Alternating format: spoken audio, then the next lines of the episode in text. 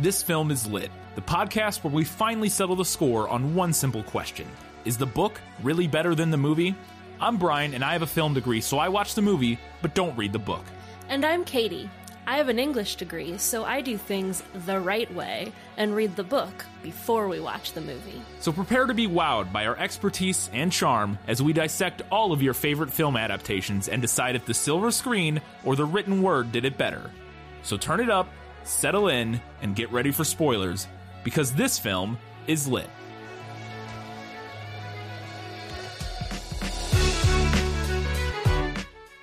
What does a scanner see? He asked himself. I mean, really see. Into the head, down into the heart? It's a scanner darkly, and this film is lit.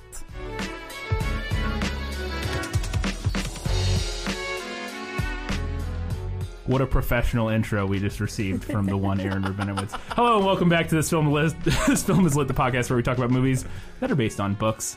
On this week's episode, we're talking about the 2006, I think 2006 film, A Scanner Darkly, based on the 1977 novel A Scanner Darkly by Philip K. Dick. We are joined once again, our first ever repeat guest, by Mr. Aaron Rabinowitz. Aaron, how are you doing today? I'm great. I want you to know, uh, per one of my reviewers, my ability to read dramatically is at at least a college theater level, which is actually 100% accurate. That is where my theater experience capped out. Um, so I'm, I I'm- will say that I al- I always enjoy your dramatic readings on um at, at uh, like the beginning and the end of uh Embrace the Void. So Mm-hmm. I'm a fan, but I have no idea if they're helpful to the brand or not, but at this point, they are a, a deeply committed shtick that we one cannot pull out of. So here we are. fantastic.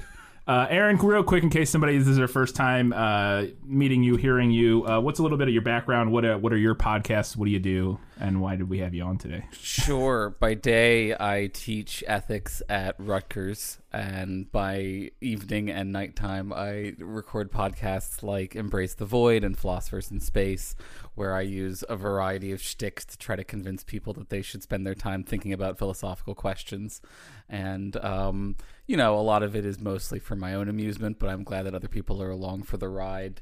Um, and I'm particularly excited to be invited along on this ride because The Scanner Darkly is the best and worth endless amounts of conversation. Fantastic. Well, we're really excited to have you. Uh, I, we we set, we talked about this months and months ago uh, because we knew we wanted you back again for something, and you were like, "Get me back for a Scanner Darkly," and we are like, "All right, done deal. Let's do it." So, um, fantastic. I, I highly endorse uh, both Embrace the Void and uh, Philosophers in Space. Both fantastic podcasts. Yeah. Big fans of both. Um, we were And we- on an episode uh, where we talked about the Golden Man. I believe was Right, I was going to say Philosophers in Space episode The Golden Man where you, Yeah. where you all and I and all together we coined the boo boobily that really Yes. defines Philip K. Dickness. Um, It for- does. It- for a guy with Dick in his name, it's really all about the boobs. It Um, really is, and there's not no shortage of it in this book. That's oh, for God, sure. It's awful. it really is the hardest part of getting through his material at this point. Is the the the as as one of y'all pointed out in the notes, the incel gaze has not aged Oh. well. the book has quite its uh, quite a bit of a male anger towards females in this book. But and I think y'all pointed out that in the in the prologue stuff that y'all did that like this took place after you know the real life version of what happens in the story with like um, the main character uh, Philip K. Dick Stanton having lost his wife Yeah. and children and Yep. so there is definitely a lot of animosity it seems like with regard towards women in this story. Yes, there is for sure. Um, it, it doesn't. Yeah, it's it's interesting. We'll get to it. We have we have much to discuss. Uh, we do not have a guess who segment this week, which is our normal game show segment. Um, there's not a lot of character descriptions in this, especially of the main characters. There are some, but they're kind of interspersed throughout the course of the book, and I couldn't find a good like. Here's a paragraph of what this person looks like. So uh, you know, or a few lines. Um, so we're gonna skip that segment. Uh, probably could have put it together, but it, it was a little tough. so uh, we're gonna get to our first segment. If you haven't seen or read A Scanner Darkly. Aaron is going to give us a very brief. Uh, over on Philosophers in Space, they call this the exposition zone. But on uh, on this film is lit, we uh, we like to call it. Let me sum up. Let me explain. No, There is too much. Let me sum up. Yeah, so this is a story about drug use. um, Yes. uh, at, at some level or another. Like we can, you know, like the the standard reading of A Scanner Darkly is it is the story of a narcotics officer, an undercover narcotics officer named Bob Arctor, whose job is to live amongst the drug users of California and, you know, like help the government crack down on um, really dangerous illicit behavior that is going along alongside the drug trade. Um, and so the story follows Arctor's sort of slow descent into madness as his time spent with these individuals, his time spent doing this drug that's made up for the story called Substance D, which um, again, you know, this is all semi autobiographical on Philip K. Dick, who was a speed freak, and you know, like Substance D is meant to be this kind of amalgamation of a lot of the worsts of a variety of kinds of street substances, I think. Um, Yeah. And so over the course of the story, um, Arctor's interactions with the government as his uh, narc personality, Fred, uh, sort of um, come apart from his interactions with people as his normal human being Arctor self, and it ends, I guess, roughly speaking, with um, him collapsing into crippling drug addiction and having to be taken to a center called New Path, which like is a stand-in for a lot of these drug rehab clinics, um, and what we ultimately find out the big reveal of I assume we're, assume we do full spoilers Yeah, here. we can go full right. spoilers, yeah. Right. The big reveal here is all of this. What what what Arctor was told was that this was actually about uh, getting to his roommate Barris, who is involved with some sort of anti-government activities, maybe as far as we know. But like, Yeah. on top of that, what we really find out is the driving force is these individuals within the federal government, um, specifically Donna and this guy Mike, are interested in, in getting a mole into the deep insides of New Path because they believe that New Path is involved with creating and trafficking substance D. And so they have to get somebody who's so burned out on drugs that New Path will let them into their farming facilities where they have the substance D.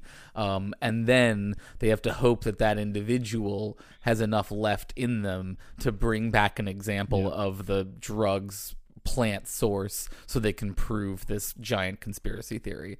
So that's Yeah. several of the layers of this highly, you know, um, un- unreliable narrator style Yes. story.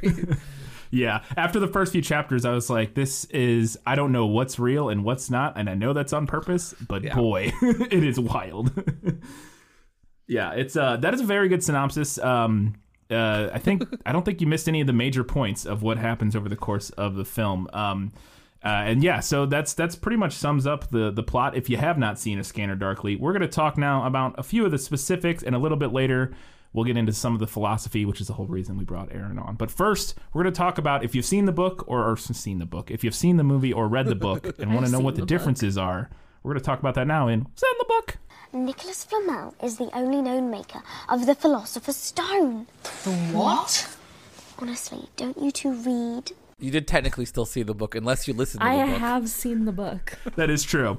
Uh, you have to see. Yeah, you could audiobook it. Uh, so- a, a one Sir Thomas Smith would only have heard the book and not seen it. But, um, um, so for uh, Katie, you got some questions here. You watched the movie. I will say, going in right now, before we get into this, that I, I as I was watching this movie, and now I read the book this time. If that wasn't clear for anybody listening, um, normally Katie reads the book, but I did it this time because this is more of my sort of wheelhouse in terms of the genres I like to read. Um, and as I was watching the movie, I was like, I don't know how much sense this would make if you had not read the book. Uh, it's, it, I, I think it's a very good adaptation, and we'll get to that. But boy, it felt like one of those adaptations where it's like, man, I feel like you'd be pretty lost. But it doesn't necessarily hurt what the film's trying to do if you are lost. Like it still, I think, works in that regard. But it is a little strange. Um, so, Katie, you got some questions. Why I've don't got hit some us? questions. Um, it was kind of a difficult movie. Yeah. I don't know that I was lost so much as just like kind of frustrated at different turns. yeah. Um, but I, I do have some questions here. Okay. Does the book start? So the movie opens with a guy that we don't know yet, and he's like full on tweaking, and he thinks that there are bugs crawling everywhere and like crawling out of his hair and out of his dog's fur Yeah. and just all over the place. Does the book open the same way? exactly the same way. Uh, that is the the very first chapter of the the the book.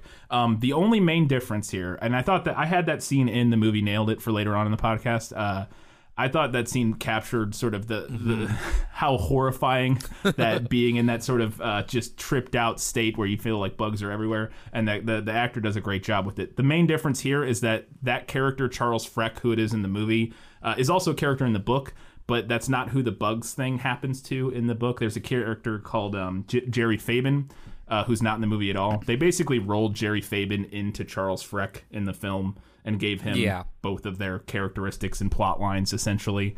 Um, which I thought was a good choice overall because it's already we already have quite a few characters who are interweaving plot lines in the movie to keep track of having another one that we don't really see much especially because he kind of disappears in the book after he goes into rehab after the first few chapters if i recall correctly and we don't really ever see him again but they kind of talk about him now and then um, so they gave that to to charles uh, Freck, and I thought it worked, but yeah, no, it, even down to like sitting and scrubbing the the dog in the shower for hours. That's all described. I was extremely concerned for the dog Yes. You thought the dog was for the whole movie. Yep, that is exactly the response that my wife had as well as she was watching this with me.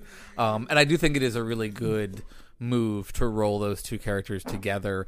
And in the story, the the narrative goes from Freck hanging out with Fabin to the main plot arc, and so there is some precedent for Freck be also having this like picked up this psychosis from um, Jerry. So I think it's a re- it, it makes perfect sense to kind of roll them together that way. All right, so we, well, we get past that that initial scene, um, and then we go to like a conference. He's giving a speech uh, to in the movie. It's like the Bears Club or something. It's it's it's a it's like a local like um in the book. It's a, a like a Friars in a Club or. Lions. Cl- I can't remember what they call it exactly, but um it's like a local men's club or Uh-huh, something like that. Basically, I believe. Yeah, Um. so he he's our main character, that's Bob. Bob. Well, Fred in this instance because Fred, he's Fred, undercover. Bob. But yeah, but we don't know him yet. no, we don't know him yet. He's there to give a speech, and the guy who's introducing him talks about his scramble suit. Hmm.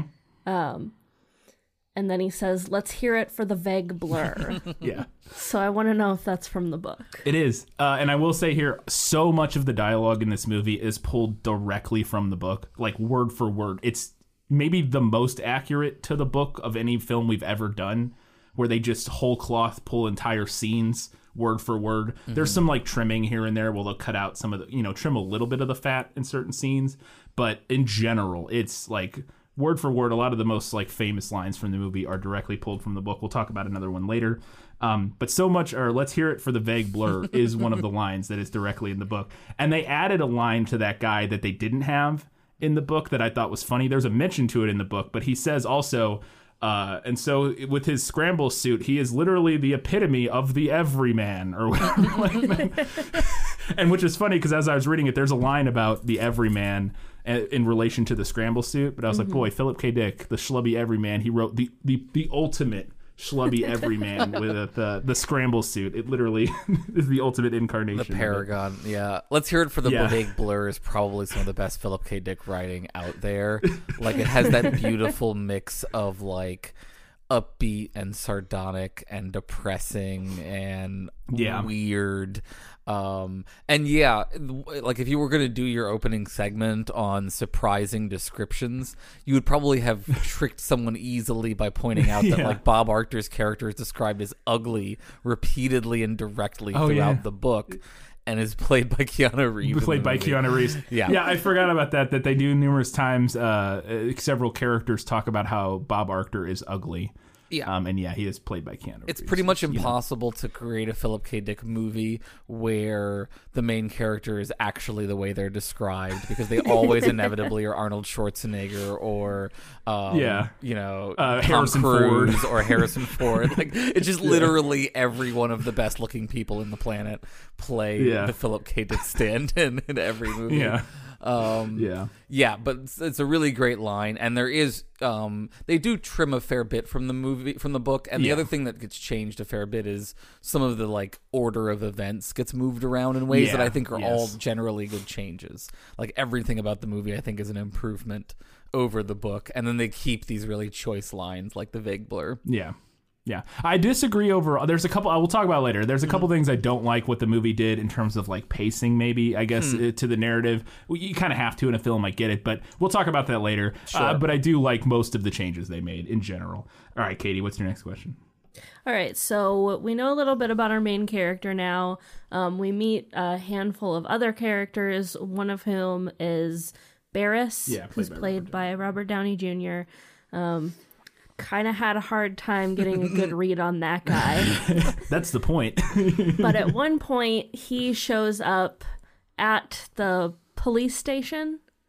Um, and he is trying to turn in information about Bob Arctor while he's there. Yeah. He doesn't know But he because he's know wearing he's there a 'cause he's in scramble the suit. suit. Yeah. Does that happen in the book? Yes, that does happen. Uh, it happens much later in the book. the The whole plot line where it's revealed that Barris is informing on him, uh, and he's in the office happens about two thirds of the way through the book, if I remember correctly, in that ballpark. Because um, that happens pretty. it happens in the first twenty minutes or Yeah. something. And like we know that in the somebody's film. been informing on Arctor. Yes. We just don't know that it's Barris initially, so they kind of s- Yeah, fudge together a couple of scenes to introduce this connection early on. Yeah, and that's one of the things, and I'll, I can just talk about it now. That's one of the one, one of the things I did not like that change necessarily. I think I know why they did it for the film. I think it helps to to sort of present the dramatic irony of us knowing. I guess it's not even dramatic irony because at this point Bob Arctor also knows because he sees it. But I like in the film stewing in Bob Ar- or in the sorry in the book stewing in Bob Arctor's um, just paranoia without knowing who it is that he or at least without thinking he knows who it is that is like out to get him quote unquote unquote. Um I- think the move the book just does a lot better job giving that slow burn build up of like the paranoia than like the film does because just immediately in the film his Yeah. Barris is like presented as this foil to him, and it feels very sort of almost more of a traditional narrative choice than what how the book does it to me. But I don't know if you disagree with that, Aaron. No, I think that's actually a really good. And what's brilliant about the book is part of the disorder that people experience from the use of substance D, and we'll talk maybe we can talk about the psychology side of this stuff a little bit too, is the the split brain disorder where competing hemispheres like start to try to conf- you know come into conflict. And in the book, the real the real like horror, the real cosmic horror of it is the way that Ar- that Arctor in the Fred suit as the Fred persona stops recognizing himself on the screen as Bob Arctor and like Yeah. creates this tension between himself and Arctor that is eventually at the end replaced with the conflict with Barris but Yeah. I think you're right that the book does a much better job laying out the um uh the isolation from one's own self um and the nemesis being part of one's own self in that way Yeah. um that you Yeah. don't get as much in the movie Um, a little bit after that, there is a scene where um, Arctor and Barris and uh, Woody Harrelson's Yeah, character, uh, Luckman. Luckman, okay. Um, they're all in the car and they're on the highway, and the car's uh, gas pedal gets stuck, Yeah. and they can't slow down, so they have to like uh, turn the car off and pull it over to the side. Um, and it's I thought it was a really good scene Yeah. in the movie. Let's just imagine being tripping out of your mind and then your car won't Actually, decelerate. my car not decelerating on the highway is like one of my biggest fears. so it was very effective. so for it's you. very effective for me, yes. Is that scene from the book? Uh, yeah, yeah. That scene is uh, exactly what happens in the film. Um, there's some more to it in the in the movie that's or in the book that's not in the movie. Um, but yeah, uh, it's, they're on the highway. pedal gets stuck down. They f- start freaking out, and Luckman, I think, is the one who turns off the ignition and puts it in puts it into neutral or whatever, and they coast off to the side of the highway. Um, and then they have that whole conversation sitting there looking at the hood, trying to or under the hood, trying to figure out what happened and how the thing got discoupled. And they're like speculating, well, somebody had to do that because it couldn't have worked itself off. And this is what I'm talking about. So in the movie, they introduce Barris. In this scene, they introduce Barris as a like ooh, kind of a boogeyman. Like he he's after Bob Arctor hmm. in the scene before this, I mm-hmm. think, right? Yeah. And then in this scene, so then in this scene, we're like, well, probably Barris maybe did something because he's after Arctor or whatever. But in the book, during the scene, they haven't presented that at all. Mm-hmm. So in this scene, you're like. Well, maybe it did just work itself out, or somebody like for me when I was reading it, and again, the, the, this being the first time I read the book, you're not sure. He's like speculating that it's Barris. He gets to the end of this this scene and he thinks Barris is like fucking with him, um, and and did it. But then he's like, and he's like accusing him. But there's also a weird thing where he like hallucinates, maybe or maybe doesn't, dog shit smeared all over the engine of the car. That's not in the movie, but he thinks somebody smeared smeared dog shit all over the car. So, um. But yeah, uh, that's yeah. The scene is in the film, but it's it's a it's a little bit different. Yeah, and there's a scene that's taken out of the story, out of the book, that's not in the movie uh, about on this trip. They they've gone down because, and, and this is all I think left out of the movie. Actually, is there's an underlying there's an underlying suspicion towards Barris from the beginning in the story because there's this bit of science fictiony who's what's it called I think a cephaloscope or something like that Cephas- yeah, cephaloscope, something. Um, and it's you know your standard issue Philip K. Dick glowy thing for drug addled future people to stare at. Um, and it's it's you know it's a lava lamp, gear. basically. Yeah, it's like a really high like- end lava lamp. yeah, yeah, it's like a fancy lava lamp, but and Arcturus has been damaged by someone, and like Barris has a lot of habit of like tinkering with people's shit. So Yeah. like there's this feeling that Barris may have done it, but also like Arctor is expecting Barris to fix it, and so like there's a lot of like you know crosstalk in this story Yeah. about like how much people are viewed, a- and so like they've gone down to try to source a backup version while his is getting replaced and in the meantime he goes and checks in on this young woman who's a drug addict and is turning tricks Oh, yeah, and that's right. I is in an that scene, yeah. abusive relationship with a boyfriend who's going to kill her at some point um, and it's just like a Yeah. really depressing trip that, oh, it's like, horrible. Yeah, you know that like um that that Arctor goes on and then he's on his way back and they have this near death experience and so like I think that adds to the sense of of just being disconnected that you get in the book that is sort of tightened up in the movie for better and for worse. Yeah, and I think there. Were, I have a note about it later. But let's talk about it now. That speaking of that side trip to visit uh, that girl that he knows, who's uh, like you said in this abusive relationship. I think that's one of the things that the movie missed a lot of overall was discuss or the, was sort of the finer details uh, exploring uh, why this culture of drug abuse and poverty and stuff exists and like kind of getting into the underbelly. Like we only ever stay with our main characters and see their world which is oh, adequately dark and depressing on its own.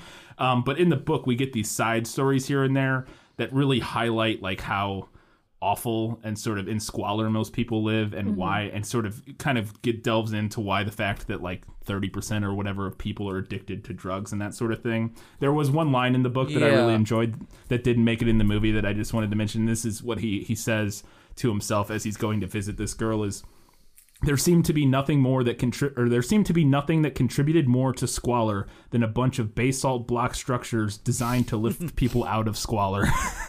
Yeah. I was like, yeah, yeah, yeah, But, uh, I, think, the you're- book does a good job of that. Yeah, the movie does a good job highlighting the central conspiracy concern of the story, which is the war on drugs is essentially this giant, you know, like circular shenanigan around the like creation and proliferation of drugs within these communities to then justify the existence of this perpetual motion machine. Um, Yeah. But it it lacks some of the gritty on the ground systemic like human misery that I think he really does a great job capturing in the book. Yeah, I agree completely. I absolutely agree. But the gas pedal gets stuck and they almost die. So that's all that matters in this section. and, and I think cutting the dog shit thing actually works. Like I think yeah, I agree. it, it wouldn't read quite so well, but instead you get this really and I, I love like I, I just can't say enough about Robert Downey Jr. and Woody Harrelson. Oh, both yeah. individuals with drug backgrounds playing Yeah. these two particular characters after having been publicly outed in those kinds of ways. Like they own these two characters fucking perfectly. I can't imagine anybody ever playing these No. characters as well as they do. No, I had a note about that later, but for for for me, that for um, Robert Downey Jr., I remember knew I knew he was playing Barris as I was reading the book, and as I was reading in the book, I was like, well, that was perfect fucking casting, and then I watched the movie, I was like, yep, that he encapsulates that role so perfectly. It's like a, it's probably the best casting. I mean, everybody does a good job, but Robert Downey Jr. is uh, Barris in in the book. It's it's kind of crazy. All right, so I have another question about a specific line. Okay. After the car breaks down, and they get a tow truck and they're riding in the tow truck, and um, It's Luckman. It's Luckman says to Barris, Are you bullshitting us or not? I feel like I can never tell with you, which was a line I really identified with. so I wanted to know if that was in the book. It is, but it's in 70s slang. Um, uh, they changed, well, kind Even of. Even though it's supposed to be the 90s. even though it's supposed to be the 90s. distant it's- future. Yeah, and he does that. There is some of that, like, quote unquote, like, future speak in the book throughout. There's, mm-hmm. like, a couple, like, you know, there's some slang that he kind of, to create a, a very specific um, feel for the time period of the mid 90s when he, he set this, you know, 20 years in the future. Um, so, but in, that line is exactly in the book, except instead of saying, uh, Are you bullshitting us or not? I feel like I can never tell with you. He says, Are you jiving us or not? I feel like I can never tell. Good update. I think bullshit works Um, yeah. better. Yeah, uh, and Barris is that exactly that. Per, as we mentioned, the perfect smarmy like faux intellect, uh, who's like smart but probably dumber than he thinks he is, but all too smart for his own good. And like, i at least this is the read I got of him uh, through the book and again watching the movie. Um, and and just completely fucked up on too many drugs to where his everything all the Yeah. wires crisscross like constantly and what once was probably a very uh, brilliant man is turned into a uh, uh, you know, oh, someone a little bit, a little bit off, but A, a Still- dangerous still. Nietzschean sociopath, I think. yes, yes, exactly. All right, so this was a little bit later, I think. Uh, It's like the next one of the it- next is scenes it one of the next because it's when they're working on the car. Yeah. Okay, so they're working on the car, and um, Barris and Luckman get into a fight, and they end up. We don't see them like actually fight with these two weapons, but they almost fight with a hammer and a big rock. They kind of do. Does he that hits the he in hits the rock once in the movie. He does hit the hammer. rock once, but we don't really see them like duke Yeah, it out no. with the hammer and the rock, Um, which was disappointing. Yeah, that whole scene's in the book. Uh, every scene in the movie, I'm fairly certain, is at least in the book in some capacity. I don't think they added anything whole cloth that I can think of, other than one we'll talk about later um, uh, with Donna, but we'll talk about that later. Um, but other than that, I think pretty much every scene from the movie has at least some close. Uh, they're like a, like Aaron mentioned earlier. They're moved around in out of order and shortened and you know. But uh, so this scene is in the book, but we don't see them fight. Uh, Luckman, from my memory, never picks up a rock, but uh, they do get in a big argument, and Barris goes inside, and when he comes back out, he's carrying a hammer, um, and he says he just saw it or like he just just got a hammer or whatever, and then. Uh, and then Freck shows is is this is where Bob Arctor's talking to Freck and Freck's freaking out. Um, and then we follow Freck out of this scene, and so we don't see how what Oh, what eventually happens between Bar- uh, Barris and Luckman. But uh, there is the insinuation that he's going to attack him with a hammer. But we, we follow Freck as he uh, pontificates on the sadness of Janis Joplin for a while. It's very it's very good stuff. But uh, yeah, Yeah, I mean, I read the like Barris hammer thing as like he's not actually gonna fight him; he just like has it, and Yeah. you know, the concern is earlier in the movie we've seen Barris playing around with his gun and a silencer, Yeah. and so there's Yeah. like somewhere he's gonna come back out with a gun, and it it is a, it is a good tension building scene. I feel like, and what I, what I really think I, I like about these sequences is apparently there's something to the fact that a lot of these tweakers in this period in time were really into futzing around with cars and stuff like that and that this you know, build it from the ground up kind of mentality was in fact part of um, that kind of culture. You just also see it being sort of confounded by the slow descent of these individuals into like drug madnesses of various sorts. Yeah, yeah, it's really it's it's fascinating, and you get a lot more of it in the book, um, and you get you get a fair amount of it in the movie. Uh, I, but I was amazed by how short the movie was. Only an hour and forty minutes. I was expecting like a two hour, two hour twenty. Yeah, minutes. it was pretty it's short. Perfectly timed. I would. No, it, I don't think it needed to be longer, but I was Mm-hmm. surprised. It's very much. I mean, you know, this. I feel like currently these days, this movie I- would yeah. easily be two hours. It always long. surprises me when something is less than two hours yeah, now. yeah. I don't think it needed to be longer. I think it could have been longer, but I don't think it needed to be longer. Uh, but we'll talk about that more. Um, Katie, I think you got one more question. No, I've got a couple more, questions. Um, there's a scene not long after that where everybody is hanging out in Arctor's um, living room, um, and he hallucinates. Arctor hallucinates that they are giant bugs. like the aphids from Yeah, earlier. from like yeah, like the the bugs from Yeah. earlier. Um, is that in the book? Uh, for so I did some searching and I couldn't find it. Uh, and Aaron, I think you can confirm that that is not. He did never hallucinates them as bugs in the book. Your Nope, memory. nope, nothing like that. Um, Yeah, I think But- that's so. What the yeah. uh, so what I think the books or what the movie's doing here is that uh, so we don't get that particular scene in the book, but we get lots of moments where we see um, Bob's sort of break occurring over the course of the book, and I think the mo- in the book we get that in the form of uh, sort of the internal monologue of what he's thinking.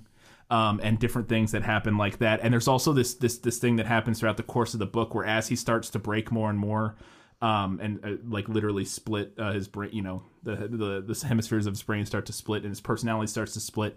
We get these interspersed cuts in the middle of scenes of like all of a sudden we're we're reading like German, and it's just slapped right in the middle of like Bob Arctor's thought process, and so that to us is kind of as you're reading the book, kind of helps put you in that mindset that things are not going like things things are deteriorating. Something is happening here. Um, and i think this is in a movie's attempt to do that kind of thing with you know to, a very striking way of doing something like that uh, is by having him think oh his friends are turning into bugs you know Yeah. he has this weird like what is happening to me type of moment. Is that was that your read on it aaron or did you feel that there was something else going on? Yeah, they're making use of the visual motif of the bugs as the way that substance D degrades your mind, um, which I think does work better than the German that they use in the Yeah. story. Um, the German, for folks who are curious, is actually from um, Goethe's Faust. And so it's, I think, meant to be sort of the way that the mind gets sort of broken down by the devil over time. Um, you can look up the translations of the, the various passages that I think are Yeah. sort of meant to be that kind of deal with the devil that the drug dealer, the drug user makes. So there's a scene, and this was actually my favorite scene. It's I my feel, favorite I scene in feel the weird book. saying it was my favorite scene Mm-hmm. in the movie because it's about um, Freck attempting to commit suicide. yeah Um, and there are a couple things that happen that I thought were kind of cool and interesting, but two things that I wanted to know specifically if they were from the book. Um, in the movie, his suicide appears to be being narrated by the voice on the radio. he turns on the radio yeah, and it he starts- turns on yeah. the radio and it starts narrating like what he's doing and what his thought process is. Um, and he also wants to be found clutching a copy of The Fountainhead. by Ayn Rand yeah. yes. This, So good. Uh, yes, this is incredible. Uh, I laughed out loud a lot. Uh, again, and you said it is. It was my favorite scene in the book when I read it too. Or it, it, I don't know if it's my favorite scene. It's it's one of the it's one of the funnier, like more interesting, sort of wacky scenes in the in the book. Um, that that did make me laugh quite a bit. Uh, it, it is exactly from the book. Uh, the, it's not on the radio, but what the radio is doing is essentially playing us the narration we're getting in the book. So mm-hmm. yeah, obviously we're not getting that narration in the film, but they Okay, figured that's out kind of a yeah, clever that's way a clever to way, incorporate that. I like especially that. because it is a guy who's you know tweaking out of his mind already. Anyways, turns the radio on and hears this narration of what he's Yeah. you know doing and planning and that sort of thing. As for the Fountainhead, yes. Uh, that is exactly the book that he has chosen. I want to read this passage real quick. Uh, this the whole thing I think kind of is great, and they miss one line from this moment in the movie that I was a little disappointed about that they didn't include. But I'm just gonna. So here's the passage. Uh, it's one paragraph um, uh, from the book. He spent several days deciding on the artifacts. much longer than he had spent deciding to kill himself, and approximately the same time required to get that many reds. Reds in this instance are the, the drugs that he's taking, mm-hmm. the downers basically. He would be found lying on his back on his bed with a copy of Ayn Rand's The Fountainhead, and then in parentheses, which would prove he had been a misunderstood Superman rejected by the masses, and so, in a sense, murdered by their scorn, in parentheses, and an unfinished letter to Exxon protesting the cancellation of his gas credit card. That way, he would indicate the system, uh, uh, indict the system, and achieve something by his death over and above what the death itself achieved. but that particular, the parenthetical there, I was so disappointed that didn't make it into the movie because it gave me quite a hearty chuckle in that moment. But yeah, I love that scene. Uh, Aaron, what are your thoughts on the, the suicide of Charles Freck? Yeah, no, next to the vague blur line, that bit about the fountainhead is some of the most brilliant writing that Philip K. Dick ever accomplished. And it is unfortunate that it didn't make it in full detail. But I do ultimately love the way they convey this in the movie. Um, the way they convey him at the last minute deciding to not drink crappy Ripple wine Yes. and instead get a decent wine to die from. Yeah. And the last line of the story is, um, and they do they do get this in the movie. Where, They do get it in, yeah. know, so so what you know what his curse is instead of getting downers he got really strong hallucinogenics and Yes. so he's stuck in a bad trip for all of like psychological eternity listening Yeah. to this multi-eyed demon read his crimes to him like all of his sins for his entire life um Yeah. and the he says the end the joke is you know at least he thinks to himself at least I got the good wine um, yeah. Yeah. you know, it's a really, it's a beautifully perfect, like, a lot of Philip K. Dick's ideas are half finished, I think is the nice way to put it. Um, Yeah. And this is one where I think he really fully glimpsed through the scanner into a moment that, that is fully encapsulates um, a lot of dark science fiction irony. I think that's the best way to put that is when I got done reading that, and that's the end of a chapter where that ends too. And that when I got, and it's about halfway, two thirds of the way through the book or so. It's on page one ninety six where that, in my version where that ends, and the book's two eighty long. So, um, I think that was the perfect way to put it. That it is a completely. Uh, I don't want to say. I, I think Philip K. Dick's a brilliant writer, but I do think you're right in that sometimes his ideas don't fully culminate in a way. Like at least he, some things go places and, they, and they're interesting and, and present lots of really interesting stuff. This I finished this chapter and I was like, well, that was some of the most brilliant writing I've read in a while. Like that was it felt fully formed and just it's hilarious but sad and like it, uh, thought provo- it's everything about it was just like I, I'm sure you get done writing something like that and you're like, I did it. Put a check mark next to that one, like done. but uh, yeah, I thought that was brilliant. And the actor who plays Freck, uh, he's been in, I think, I think maybe if not Dazed and Confused, certain movies. He was in like Dazed and. Confused. Is he, he was in Yeah. Dazed and Confused. That's what I'm, I'm I believe so. that. His name's uh, Rory Cochran, I believe is the actor's name. He's he's like a got a lot of bit parts and stuff. And his biggest role was like he played like a main character on CSI Miami for like eight years or something like that. But yeah, Interesting. But yeah, Yeah. he's so perfect again as like this like twitchy, drug addled, but like has this kind of glum, accepting look as he's forced to sit here and listen to every time he masturbated in his whole life.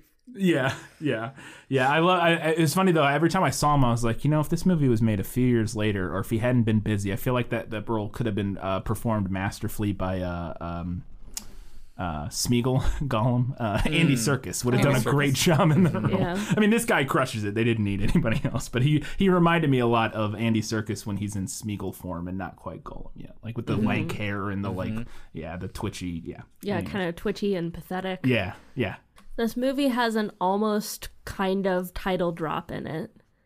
Yep. Um, we're getting some Yeah. Yeah. kind of monologuing from Arctor's character, and Mm-hmm. at one point he says, "If the scanner sees only darkly as I do." Mm-hmm. So was was there also an a, an almost title drop in the book? Yes, that whole part's like verbatim from the book. Uh, that whole monologue. It's not a monologue. He's. uh, It's not in the movie either. He's. We're hearing his thoughts in that moment. Um, and yeah, the book uh, is word for word all of that. Um, uh, what does a scanner see? He asked himself. I mean, really see into the head, down into the heart. Does a passive infrared scanner like they used to use, or a cube type holo scanner like they use these days, the latest thing, see into me, into us, clearly or darkly? I hope it does. He thought, see clearly, because I can't any longer these days see into myself.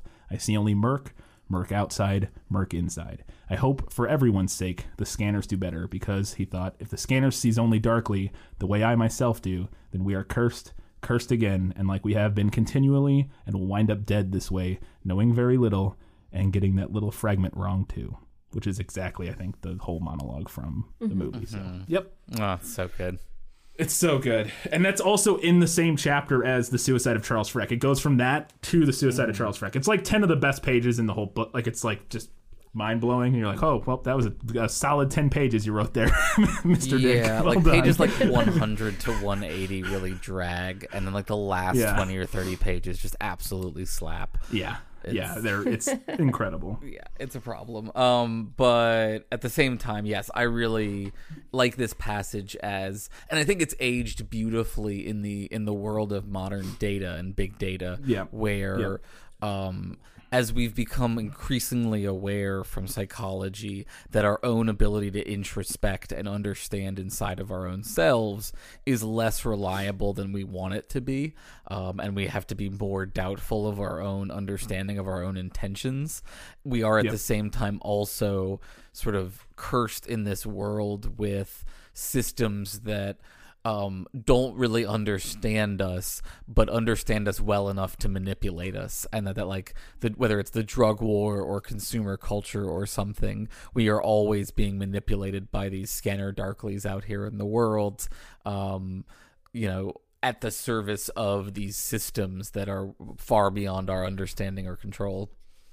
Yeah, and he also feels like he in that moment in that monologue he's it it it, it, does it, it it feels it it's aged really well in the sense that you could imagine it verbatim coming out of like a recent Dark Mirror episode. Like so, mm-hmm. like that mm-hmm. but you know it, that kind of thing. But it also speaking of like you like you were saying sort of the way it kind of age or transfers to today seeking that external validation of who you actually are I mean is what social media like is to a T right? Like that's that like what does the scanner see is that hopefully it sees who I actually am that sort of thing. You're hoping you know I feel like there's some similar ideas there with kind of our, a reflection of of how we present mm-hmm. ourselves to social media and that sort of thing so or on social media but. Yeah, and on the layer of this being about drug use and counterculture, it's really a an, like a, a cry for help for an individual who, you know, the best we get for what happened to Bob Arctor is he was living a safe, normal life in this house with his family and children,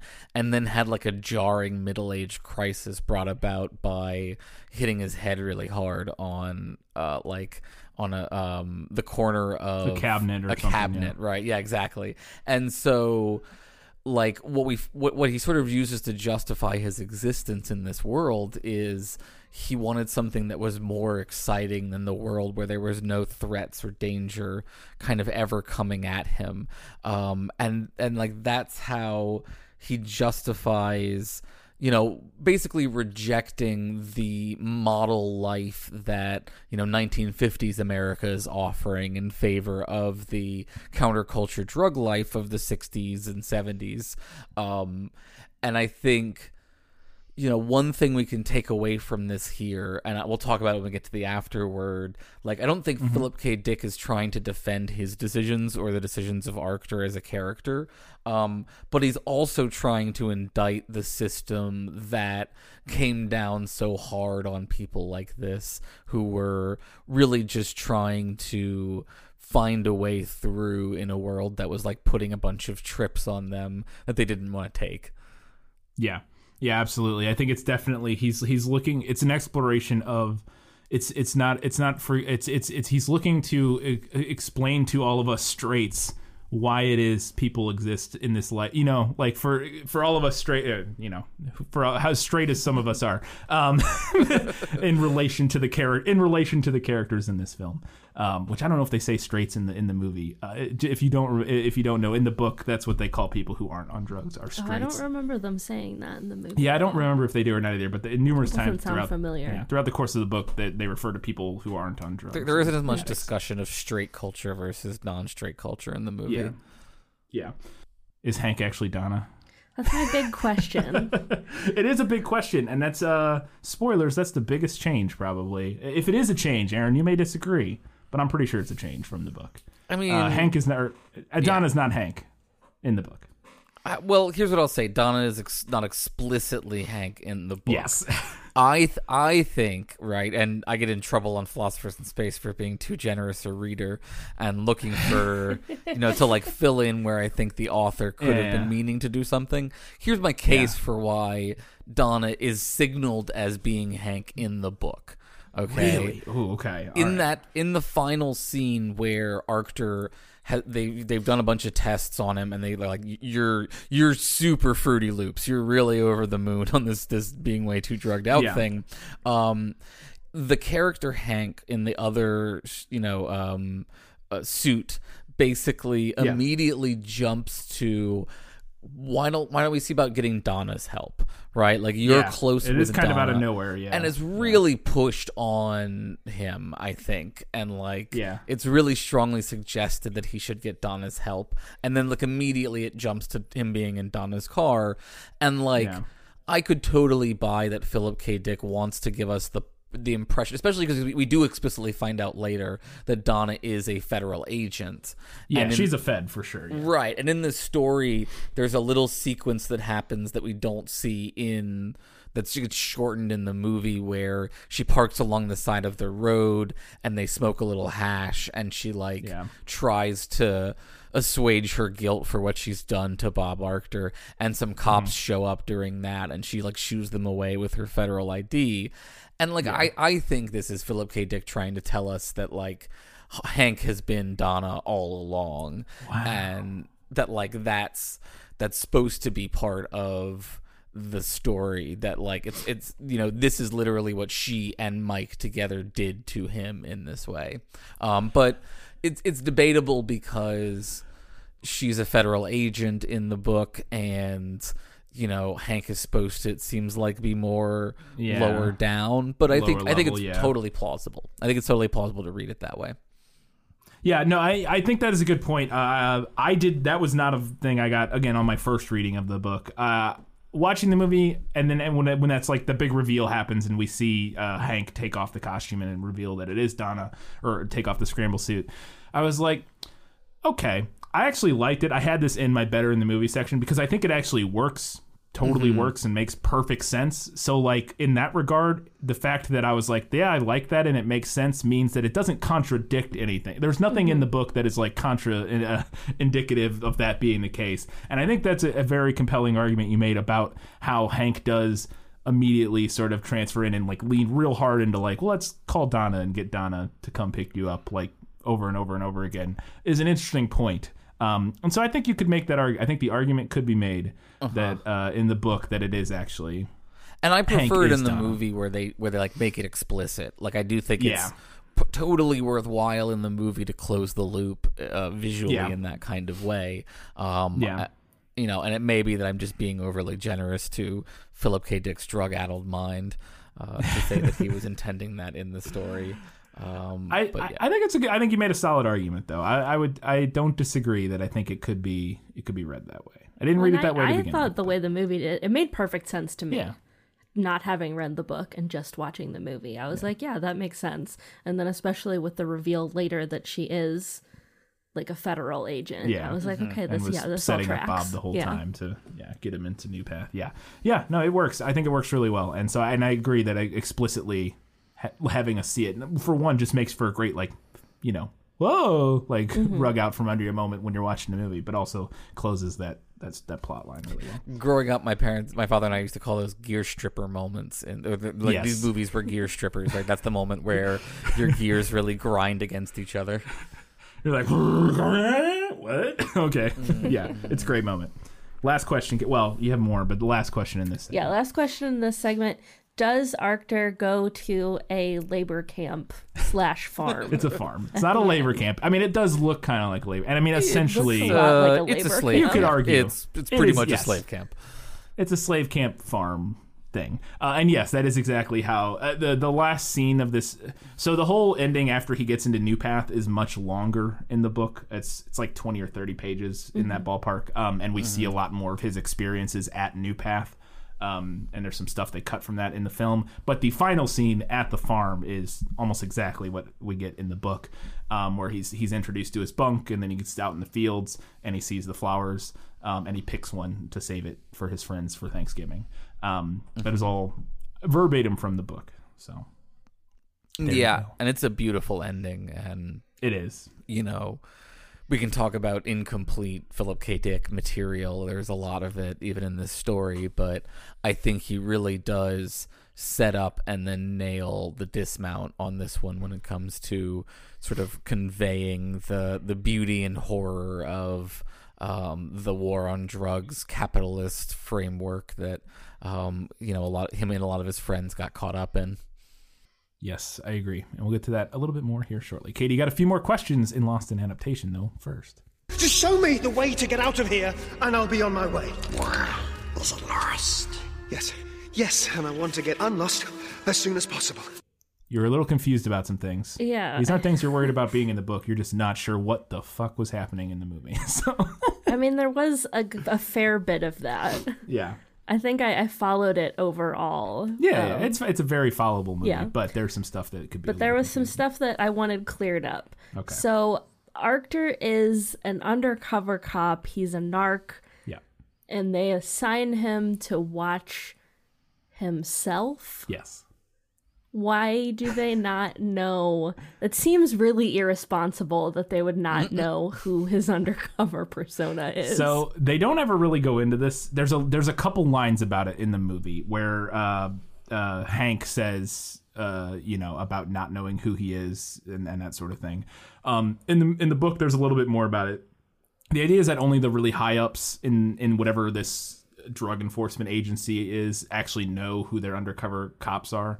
The reason they do that, they all wear scramble suits all the time, and they do that so that nobody knows who anybody is. And the reason they do that is the idea behind it is to cut down on corruption. Basically, if none of the co- undercovers know who is who, they can't like cut deals with different people and and use their you know it, the idea is that if ever nobody knows who anybody is you can't use that for your advantage to be corrupt within the system I guess. now that doesn't end up working out necessarily, but that's the idea behind it, at least. but it just seems like a waste of resources to have him watch himself. Yeah, Yeah, and that's the uh, meta point.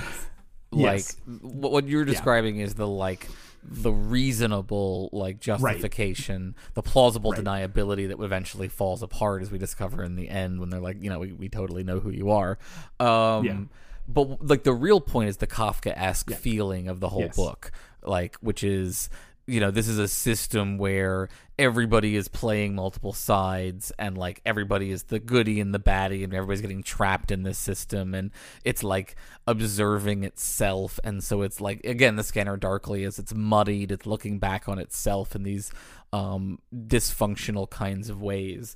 So i think it's supposed to be that kind of catch 22 feel of you know this is a system that that monitors itself in this in this deliberately irresponsible kind of way though as we later find out they were never focused on Arctor that was a pretext for focusing on um, Barris. So we don't actually know how much of the story that has been fed to Arctor is actually true right? It could be that like they knew all along that it was Arctor, and they knew that they could get a better response if they told him that he was the one being investigated instead of Barris. yeah, um, yeah. So it, it's all it is all an artifice, but that's the stated. What I mentioned was the stated reason within the universe. But yeah, obviously, it's it's the meta narrative uh, aspect of it is much more important. Is it? And like like the characters in the story, as soon as you start down the rabbit holes of how much of this should be taken seriously and believe. Right, you can end up wondering if you should sell your house because people have broken in and lined all of your electrical sockets with high quality drugs, and so you have to get out of the house before you get busted with them. Yeah, and but but luckily it ups the price value of your house when It it's lined with does. drugs That's right. because you got all those drugs there. Except you don't know exactly which drugs they are, so it's very hard to sell it properly. So yes, yeah, you gotta you gotta kind of you gotta kind of estimate on that one. So the film, um, I'm not really sure how to ask this question now. The doctors really kind of threw me for a loop yes, that's intentional. because I wasn't sure how much of that was real or not. Yep. But the, what you're asking about, or what you want to ask about, is that there's a, a scene in particular where he asks them how to how to how to get with Donna. Yeah. He's like he's like very upset because they've been testing him for hours, and he's he's like doesn't he he's he has goes on a little ramble about um, what the point of all this is, and he's like maybe you guys know how to get with Donna, and she the do- one of the doctors tells him to buy flowers. But in the movie, she specifically, this doctor says blue flowers, and like the camera does a thing where it focuses on her, and it makes it very like remember this viewer, like this is a thing. Um, which obviously the whole point is that the blue flowers, it's going to come back later, and I think the implication in the movie is that maybe this is their like sort of like uh, mind incepting him to remember the blue flowers. So eventually, once he burns out and ends up at like they're part of the cogs that Yeah, are working like, towards getting him in the new path Are as they well. are they cogs or was he just hallucinating? I think they're they're real, right, Aaron? Yeah, they exist. Oh, the the psychologists I think are real, Yeah. and they don't reference the blue flower in particular. No. But I do think it is Philip K. Dick's intention in the story that all of the things that they want him to do once he gets to New Path are sort of um seeded over the him. course of the Yeah. story. Yeah, they does a good job with foreshadowing. So like they do Yeah. a flowers reference, and like the idea Mm-hmm. is you're supposed to bring flowers to Donna, and then you'll do it down the line. Um, but Yeah. I, I I actually like in this story how they do that little bit of surreal, straight to the camera, blue flower, Yeah. flower moment. I think that's a great change. Um, I don't Yeah. know if there's a particular time in which we want to talk about the doctors. I have lots of, you know, I have a variety of things to rant about with regard to the doctors because I love them so much. Um, Let uh, let's do it right now. Let's talk about the doctors. well, yeah. So what I really about- love about the doctors is um, my father's a clinical psychologist, and so I was raised on a variety of psychology stuff, including Gestalt therapy, which is a kind of psychology that is interested in the way the mind takes in a bunch of information and forms it into what they call gestalts, which are complete wholes. So, like, you get a bunch of sensory data and you see an apple, right? And it tells you the depth of the apple, how far away it is, if it looks healthy or rotten, all these kinds of features of the apple. Um, and in this story, the psychologists who are studying the people who are on the substance D are doing a lot of experiments, some of which are directly taken from Gestalt therapy, figure background um, activities, where they try to figure out if the individual is able, if their mind is able to properly distinguish between the parts and the wholes in these effective kinds of ways. Um, and in, in Gestalt therapy, the the test for whether an entity is healthy is how flexible they are at their mind being able to create the gestalts properly given different kinds of data given conflicting pieces of data. Things like um, famous experiments like the rabbit duck um, where you try to flip back and forth between seeing a rabbit or seeing a duck in the same image um, So you get some of the versions of that in these psychology stories, along with tests that are more conventional split brain tests, like figuring out, you know, if the left hemisphere or the right hemisphere has been separated from the other one, and what kinds of harms there are for the cognition of the individual. Um, and I just I love all of that detail, even though like. I think Philip K. Dick is like halfway barely able to understand a lot of it, and Yeah, like yeah. does a lot of referencing without really filling in a much of any detail. Um, Yeah. but it's still very fun to see that stuff included in in the, in like part of the structure of this weird world.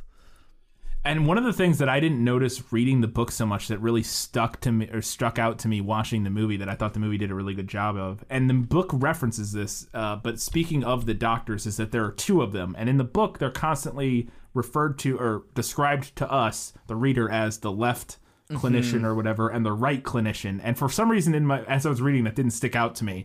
But upon watching the movie and the way they frame them constantly very often we see them split between on either side of bob's head Yeah. on the left and the right side. Very obvious, you know, sort of uh, visual symbolism going on there.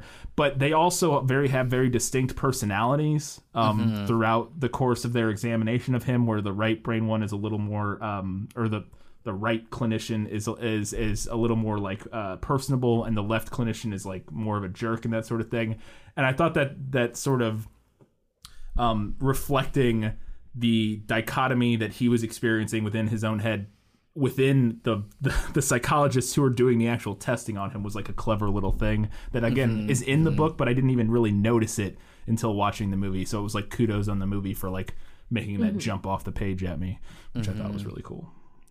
Did you also did y'all notice um, they do it? They use this as another example for uh, the kind of vis, uh, facial aphasia that the characters develop as they succumb to substance D. Where there's a moment towards the end where the female um, black psychologist looks like a male for a second. Yeah. it's like a black Yeah. dude, and then it switches back Yeah. to being the woman. Um, Yeah. so there's just a couple of like things like that they added in that I think are really quality.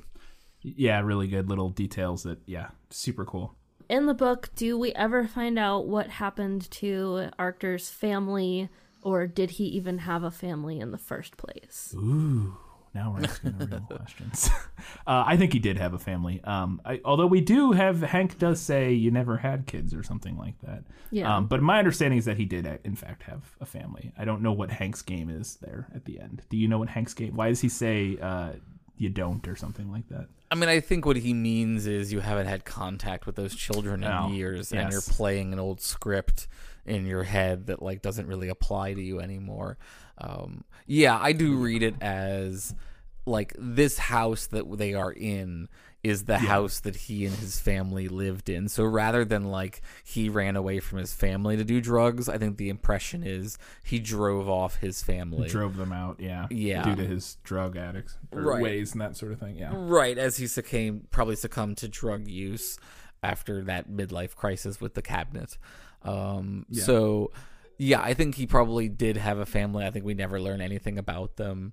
Um, and I, again, I think this is supposed to be indicative of Philip K. Dick's personal experiences with his own family.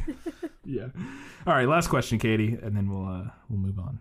All right. So close to the end of the movie, Arctor ha- hooks up with a girl named Connie that we hadn't previously met. She's uh, in- indicated to be like a a, um, a prostitute Yeah. essentially in the book. And then at one point, she's laying there asleep, and he thinks that he sees her like morph into Donna. And then he looks back, and she's Connie again. So, hallucination, great. Yeah. But then later on, he's reviewing the secret video footage, and he sees it in the footage as well. Yeah. So, am I to take that as an indication that this actually happened? and if it did happen, what? I don't know. I'm gonna leave this one to Aaron because uh, at first I was, yeah. I so I I- I think at first I thought it was a hallucination, and then we obviously sees the video, and then in my head I was like, well, maybe they doctored the video because it's clear that that you can fake all kinds of technology stuff in this universe. Because later on we find out Barris faked the phone calls between Donna and um, Arctor. Uh, at least I assume that. Yeah, he says it because we hear Arctor and Donna talking about buying guns or something, which is something that never happened. Um, And so they can fake, they can kind of manufacture stuff, but that wouldn't make sense as to why he would see that if they. Anyways, I don't know, Aaron. What do you got on this? what was going on there? Well, I do think it is very generous of you to think that like Philip K. Dick, you know, saw deep fake technology so far in advance, and that is certainly one way to interpret this. Um, no, I mean, like remember the person telling us that on the video it morphs back and forth between Connie and Yes. Donna is still Arctor, right? Like we're still in the inception of this drug-addled mind. So like my reading of this is um and again this is Philip K. Dick at his peak incelist.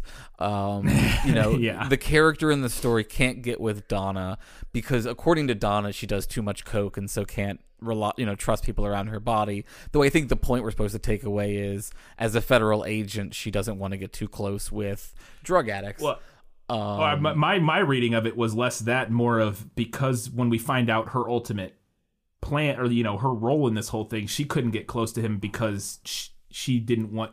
She knew what she was doing to him, and the idea of like being with him while she destroyed him that was like way too much for her to handle was i think to me part of it too of Yeah. like you know Yeah, I mean, I think that's part of it. I just think it's also that she's a high strung um like federal agent slash you know undercover narc and Yeah. like those are all parts of the reason that she was avoiding him and so like he ends up sleeping with connie as like uh some way to you know cope with not getting to sleep with um donna and he Mm-hmm. has this visual like you said of seeing her as donna and then he sees it again when he's watching the tape uh, in his undercover form. Um, and I think I think all we're supposed to really take away from this is his visual aphasia, his abi- inability to distinguish between faces is like transferring over into this Fred persona as well. And that Yeah. like um you know, that seems weird, but it's absolutely not the case that anybody probably doctored that video and that like when he showed that video to his superiors what they probably saw was the same Connie face the whole time because they are not drug addled the way that he is. Well, I just wanted to say I think the maybe the the idea of the footage also not being a reliable source doesn't mm-hmm. play as well in the movie The movie, yeah. as it might in the book. Like I can see where that would work really well in the book and you'd be like, "Oh, I still can't trust him." Yeah. But I think watching the movie it feels more like you're also seeing the footage Yeah. and not just mm-hmm. like hearing about it through his internal Yeah. monolog mm-hmm. Yeah, that's a good um, point. I also didn't really get the facial aphasia thing so much. Yeah, From it's, the a, movie. it's a little hard to gather in the Yeah. movie that you're you're not. There's more. There's more discussed in the book about that, uh, and sort of the fact that Like as I know it breaking- happens a couple times, and hearing you guys discuss it as the facial Mm-hmm. aphasia makes sense, but that wasn't how I read it watching Yeah. the movie. I just read it as Mm-hmm. him like kind of hallucinating. Yeah.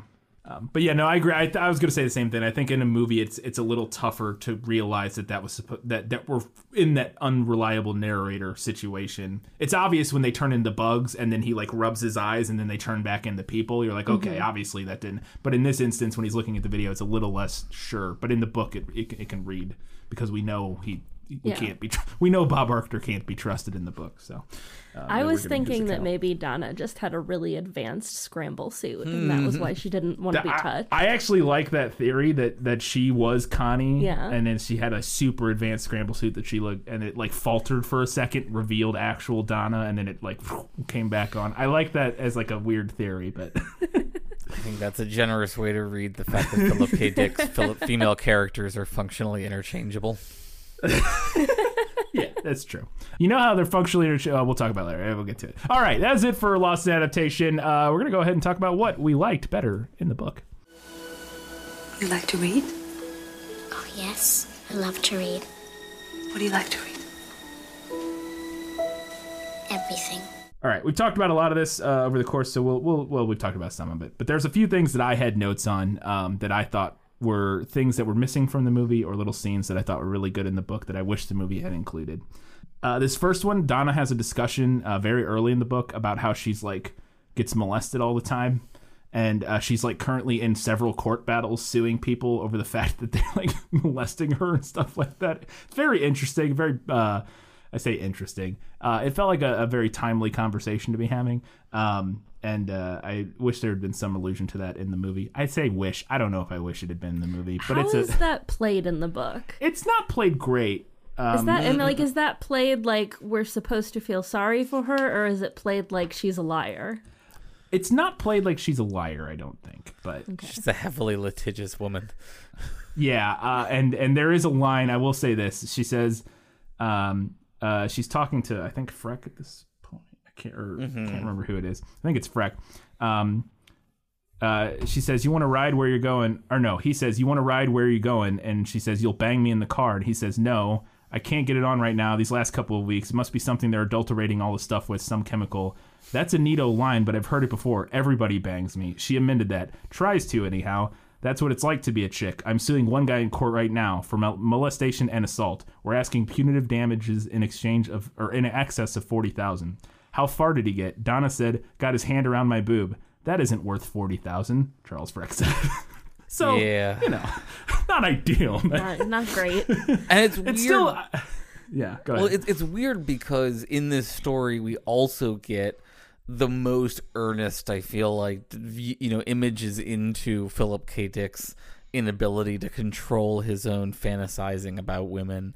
Um, there's a sequence that does get put into the movie where like Barris and Freck are having breakfast, and they the waitress comes over and offers them dessert, and like Freck in the book is watching Barris Oh, have God, a yeah. visual representation of having sexual activities with the Yeah, like waitress in a thought bubble. and Yeah. um you know like I think that part is plausible. Like I think like it, it's important as part of all of this to notice how these characters are engaged in these activities of constantly objectifying each other.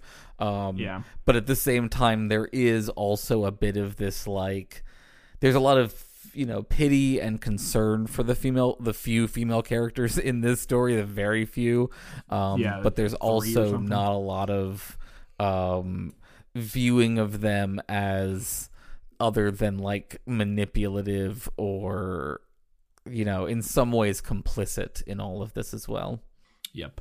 Uh, one of the next ones that I wanted to talk about is the bike scene. The bike scene makes it into the movie, which I was excited about because it's a fun, it's an interesting scene. Uh, I, I the reason I have it in better in the book is I there's more to it in the book that I thought the movie left out that was a little disappointing because I think it it does it, it's an interesting indi- sort of uh, intro uh, dive into our, our the minds of our, our main characters.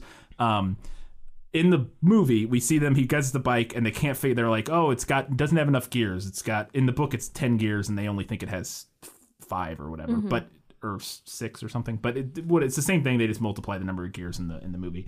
Uh, at one point Barris gets upset and goes oh those gypsies is what he says uh, must have must have stolen or must have lost some of the gears or something like that because the gears don't add up to 18 in their head because they're just adding the front and the back gears and in the book it's actually uh, black he he bought it from a black guy or something like that and there's some very choice not great language of them discussing the blacks that sold them the the bike and that sort of thing but I love the end of this scene in the book that's not in the movie. They say this in the movie. He goes, "Let's take it outside and ask the first person we see."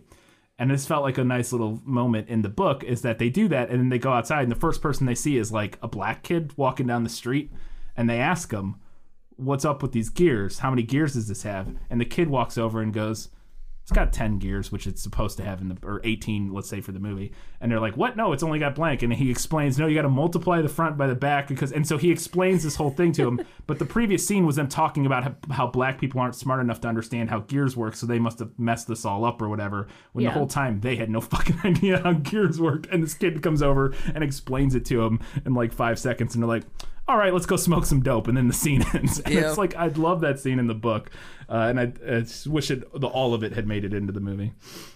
Yeah, the racial element of this one is interesting, right? This Yeah. this this of course like all Philip K. Dick suffers from the problems of being largely white and male centric. Um, but there is some bits of racial stuff going on in here. And I think one way that you could sort of view it as progressive in its own right is generally speaking, the the the screw ups in this story are the white people. Like they're the mm-hmm. they're the major drug users. They're the ones engaged in all the nefarious behaviors, and that like for the most part, this is a tale about how look, you know. When, when the war on drugs was being perpetrated in the 80s by folks like Reagan, it was you know, largely targeted at people of color. Um, but the reality was always well known that like white people were using drugs at the same or higher proportions. They were just in situations where they couldn't get caught as easily and like were Yeah. protected for the most, you know, from more so. And so I think there is some value in this being a story about how you know the drug culture was really heavily driven by white people who were disillusioned by the sort of success narratives that society was trying to put on them. Yeah, I agree. I, I thought it was really interesting. I, there's the the race elements are interesting. At times they feel progressive in the book, and at other times they feel deeply not progressive. It, it was Yeah. a mixture. I was like, I, yeah, it, it's, Mm-hmm. it's it's with all Philip K. Dick, it's a mixed bag. But um, in term in that kind of regard, but it, I thought it wasn't. and I, that one in, scene in particular felt like very much a send up of sort of uh, innate racist sentiment of the main characters. The Mm-hmm. fact that they get dunked on by this little kid, and then they're like, oh, all right, yeah, it's felt- not. yeah. it's not like Lovecraft where it feels like unreconstructed racism. It feels Yeah. more like self-aware social commentary racism. Yeah. One of the things I want to talk about real quick was uh, there's a scene in the book where uh, we get the in we get the inner thoughts of Bob as he's talking to Hank in the scramble suits, and this is lacks this is lacking from the movie. Um, he goes into great detail about how when he's wearing the scramble suit and talking to somebody else in the scramble suit, he doesn't feel anything he he talks about his relationships with Donna and Luckman, and he's like, I could tell Hank sitting across the table that Donna died, and I wouldn't feel anything. But as soon as I took the suit off and was no longer Fred the the the scramble suit, he would then again feel those things. And I thought that was a really interesting scene. Um, and it almost felt like a commentary on the idea of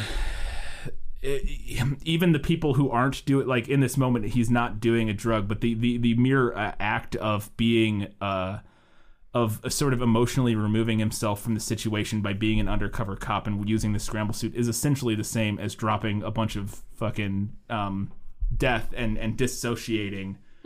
And it's I don't know. I, I really enjoyed that mo- that passage, that scene in the book, and I wish there had been more discussion of sort of the scramble suit and what it does to the person because I think that's a big part too of what happens with Bob's dissociation over the course of the book when he is in the scramble suit watching himself on camera and not realizing he's and not you know he is Fred in that moment and then forgetting that he's Bob and like or not just forgetting his brain's like you know messed Yeah. all scrambled but um it is interesting scene and I was disappointed that it wasn't in the movie so I don't know if you recall Yeah. that scene from the book but Yeah, I mean, for me, the scramble suits are like one of the perfect examples of Philip K. Dick style science fiction, where it's not some big fancy sci-fi change, but it's something that, besides being sort of impactful to the story, has deep mythic resonance about what it's going to mean, sort of for society more broadly speaking. So the way that I really interpret the scramble suits is through the lens of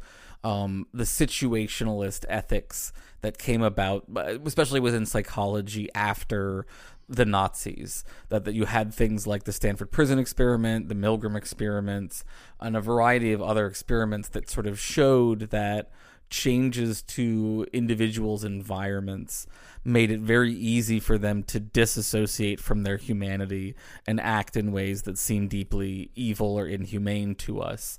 And one of the major things they found was putting barriers between your face and the other person's face and like you know suits and uniforms and things like that really do make a huge difference for being able to disassociate in that way.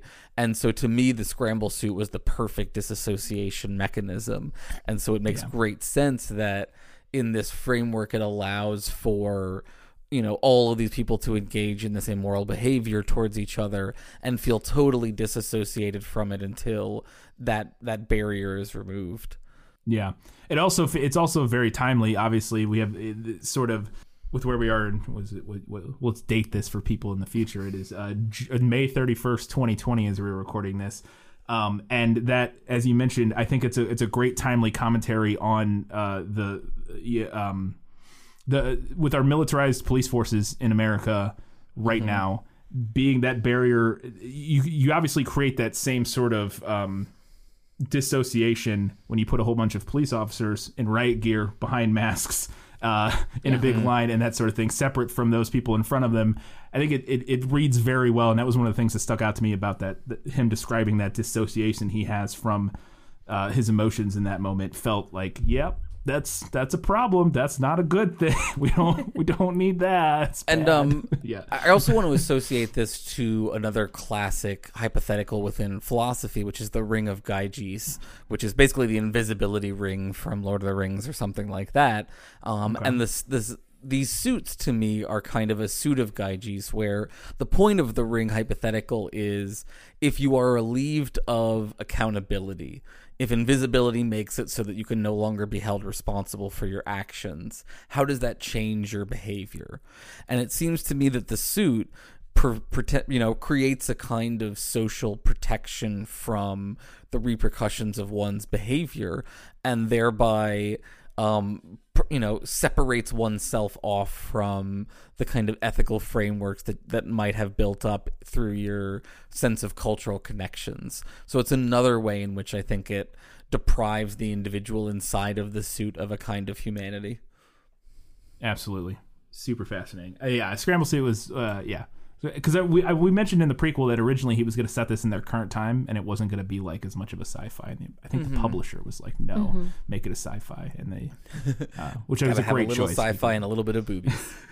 yeah, uh, or a lot of boobies in the, in the regards of the book. A lot of boobies. Uh, one good thing about the movie is we don't get, or about the book is we don't get any Alex Jones in the book.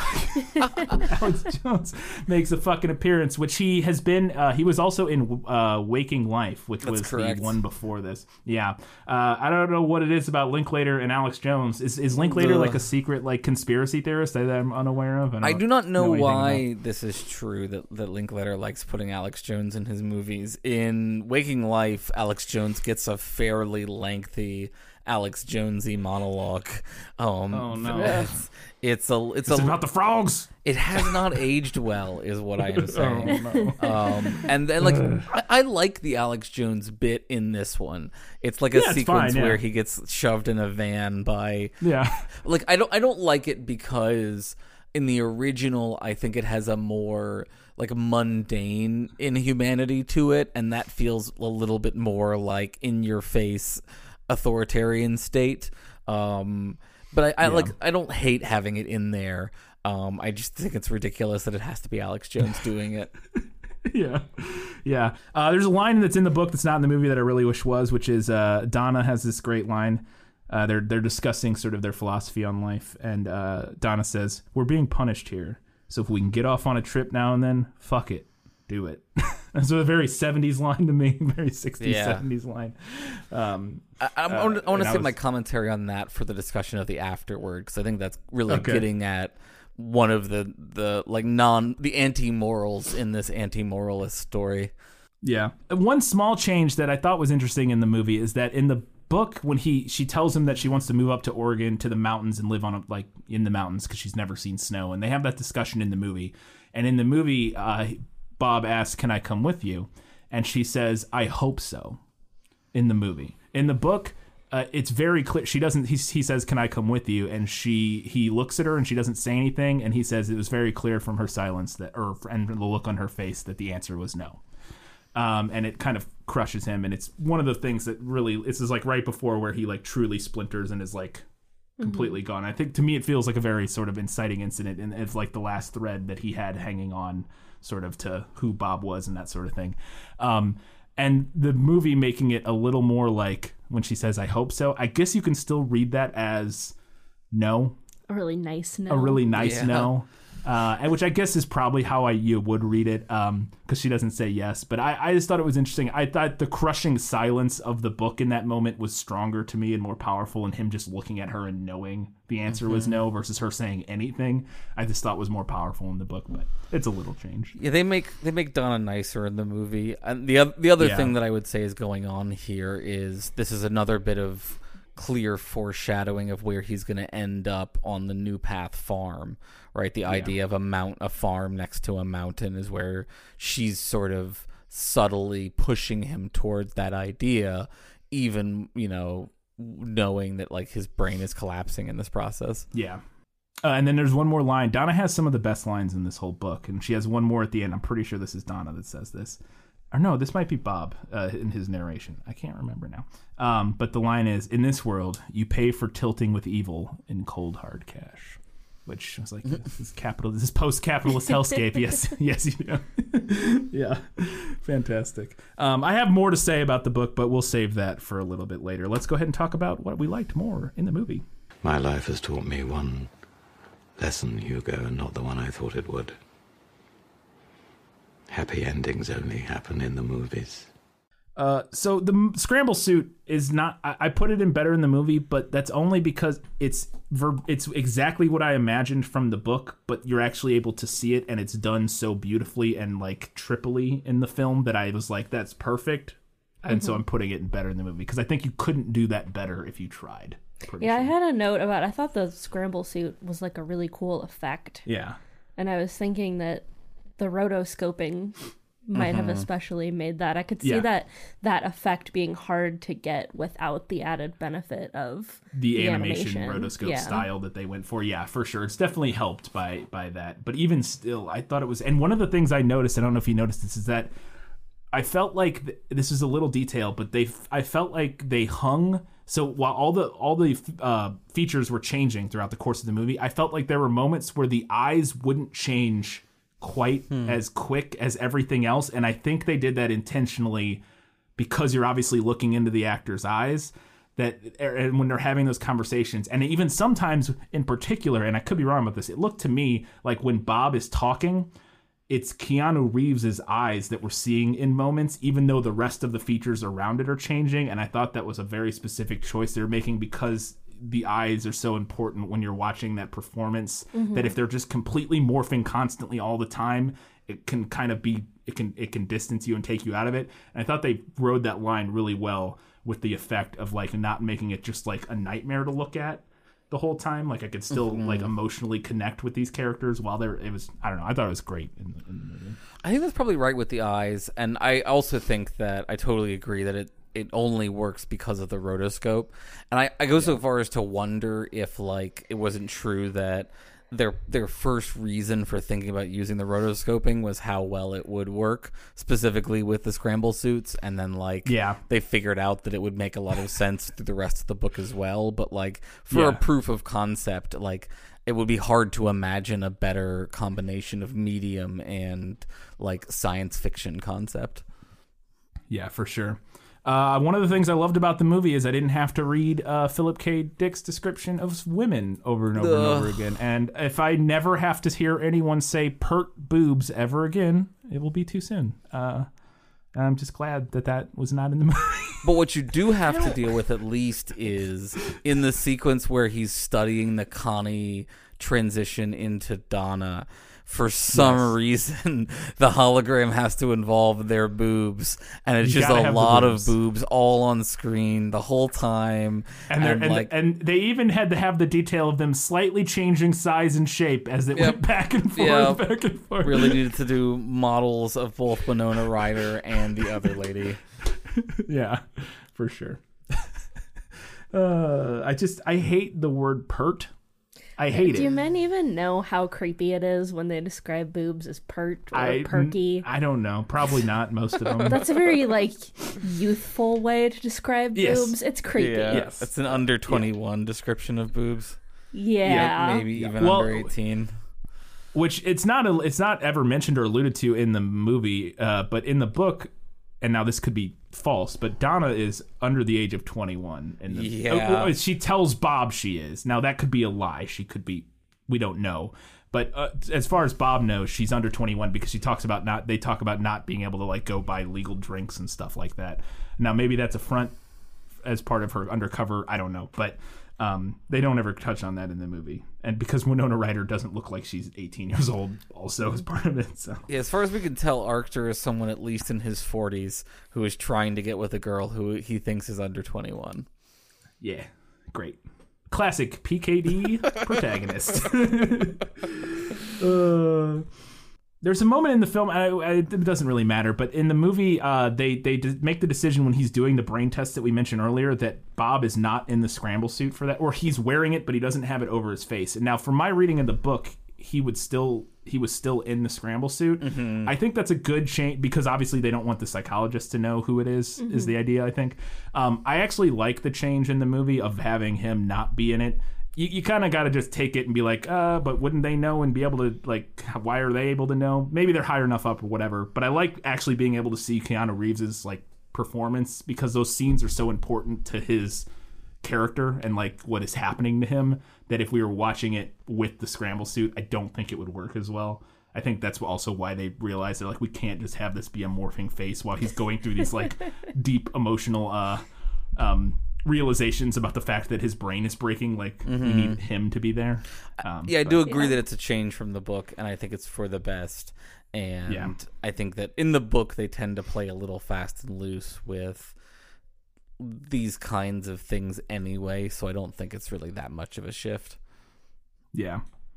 Uh, when you this is a little line that they added for the movie that I thought was hilarious is after the shit uh, the the screw gets un- unscrewed in the engine and they're arguing Mhm. about it. Uh, Luckman says when you're going north it screws this way and when you're going south it screws the other way. And then Barris is like only if you're in Australia. It's just it felt like such a good stoner conversation to have about like if you're driving north, obviously, man, it's screw. It would only unscrew if you're driving south. We should have went north because that's their whole com- and that's none of that particular to conversation is in the book. But I thought it was a, a fun ad. This is we mentioned this earlier, but Bob uh, uh, doesn't fantasize about murdering Donna when she spurns him in the movie. Well, that's an in the imp- book. That's an improvement. He has a whole fantasy sequence about going out to his car, getting his gun, and blowing her head off in the book, which is fun. She does call him ugly.